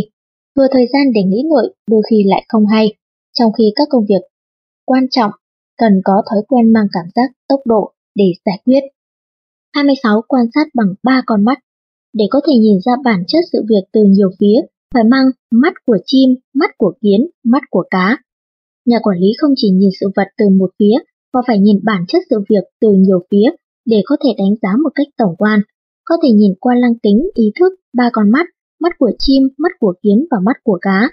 Mắt của chim là góc nhìn sự việc từ trên xuống, dòng thời gian, môi trường kinh doanh, sự phát triển và các vấn đề trong hoạt động kinh doanh cần được nhìn từ góc độ vĩ mô. Mắt của kiến là góc nhìn ở ngay dưới chân mình, làm thế nào để triển khai chiến lược mới, hay giải quyết vấn đề trước mắt ra sao, đều cần phải nhìn từ cấp cơ sở. Tiếp theo, mắt của cá là góc nhìn quyết định hướng kinh doanh, nhìn sự lên xuống của dòng chảy thời đại như là dòng nước trôi. Môi trường xã hội, môi trường kinh doanh, nắm bắt sự thay đổi của xu hướng, làm thế nào để đi bước tiếp theo trong việc triển khai dự án. Đây là góc nhìn không thể thiếu trong kinh doanh. Nhà quản lý là người tham gia vẽ kế hoạch kinh doanh nên cần phải mang ba con mắt để phát triển năng lực đánh giá. 27. Nâng cao kỹ năng IT Củng cố khả năng tiếp nhận và xử lý thông tin liên tục analog bên cạnh việc nâng cao kỹ năng IT. Để có thể ứng dụng IT công nghệ thông tin, cần có năng lực tiếp nhận xử lý thông tin liên tục analog dù có dùng phương tiện tốt đến đâu đi nữa mà người sử dụng có khả năng hạn chế IT thì chỉ là hòn ngọc trong bóng tối. Trong xã hội bùng nổ thông tin ngày nay, nếu không sử dụng tốt IT, doanh nghiệp sẽ bị dòng chảy thời đại bỏ lại phía sau.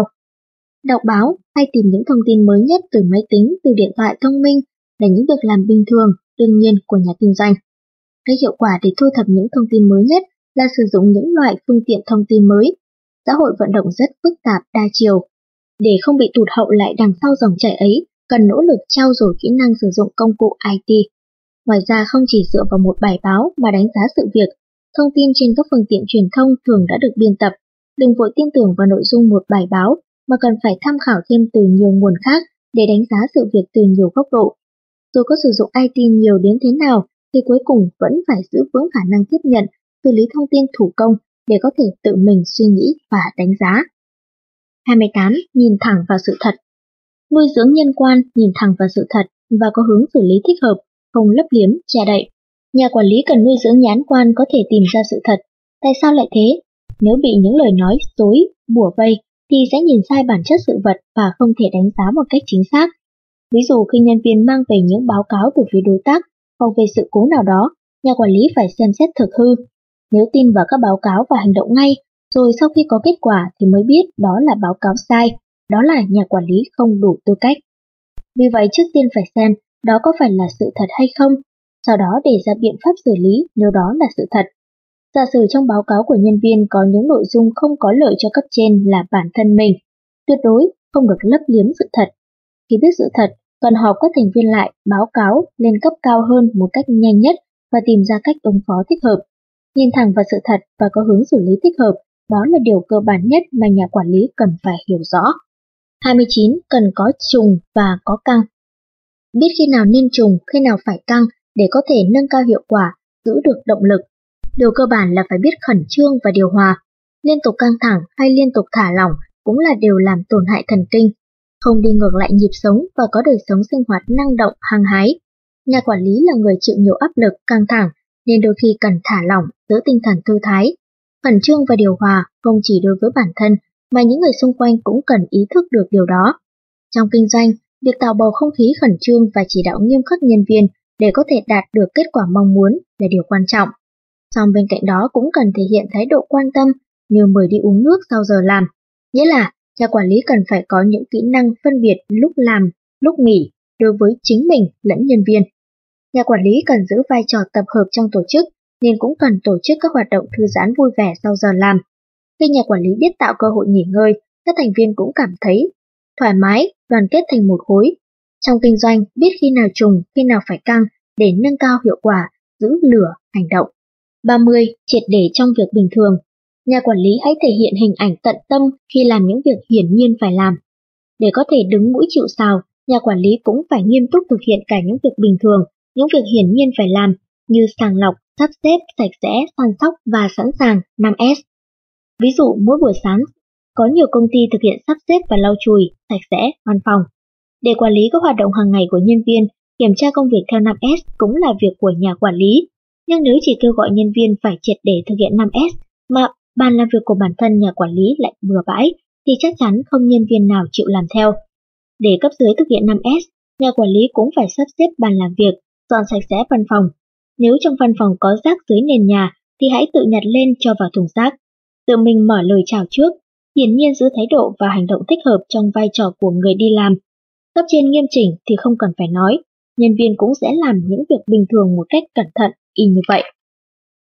Mục lục Chương 1. Những kiến thức cơ bản nhà quản lý cần có Nhà quản lý là gì? Trang 10 Công ty là gì? Trang 12 Mối quan hệ giữa công ty và xã hội trang 13 Mối quan hệ giữa con người và tổ chức trang 15 Lương do ai trả? Trang 17 Rủi ro lớn nhất của công ty là gì? Trang 19 Mức độ thỏa mãn của khách hàng và mức độ thỏa mãn của nhân viên trang 21 Thương hiệu công ty là gì? Trang 25 Mục tiêu hướng đến của công ty là gì? Trang 28 Trách nhiệm và vai trò của giám đốc trang 30 Ai là người chịu trách nhiệm sau giám đốc trang 32 Chương 2 Vai trò của nhà quản lý Cảm giác gặt hái thành quả của nhà quản lý trang 36 Bước đầu tiên là quản lý nhân viên trang 38 một Quản lý nhân viên trang 40 2. Tăng cường sức mạnh của tổ chức trang 54 3. Đạt mục tiêu về thành tích công việc trang 70 4. Xây dựng mạng lưới khách hàng trang 77 5. Xây dựng cơ cấu trang 84 6. Quản trị rủi ro trang 93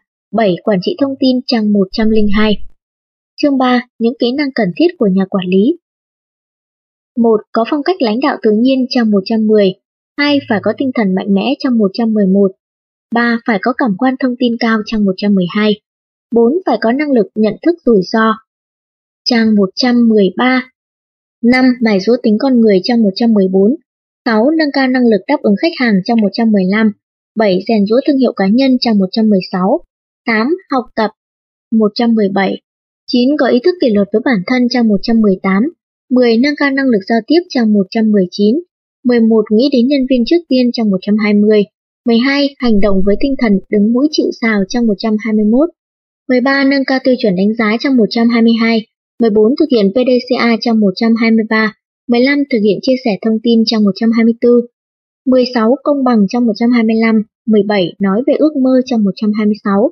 18. Tinh thần bền bỉ trong 127 19. Phá vỡ hiện trạng trong 128 20. Nhạy bén với các biến đổi trong xã hội trong 129 21. Đánh giá bằng con số trong 130 22. Hành động tiên phong trong 131 23. Quản lý sức khỏe trong 132 24. Nâng cao EQ trong 133 25. Rèn luyện cảm giác tốc độ trong 134 26. Quan sát bằng 3 con mắt trong 135 27. Nâng cao kỹ năng IT trong 136 28. Nhìn thẳng vào sự thật trang 137 29. Cần có trùng có căng trang 138 30. Triệt để trong việc bình thường trang 139 Quý thính giả thân mến, quý thính giả vừa lắng nghe tròn vẹn cuốn sách Nhà quản lý tài năng.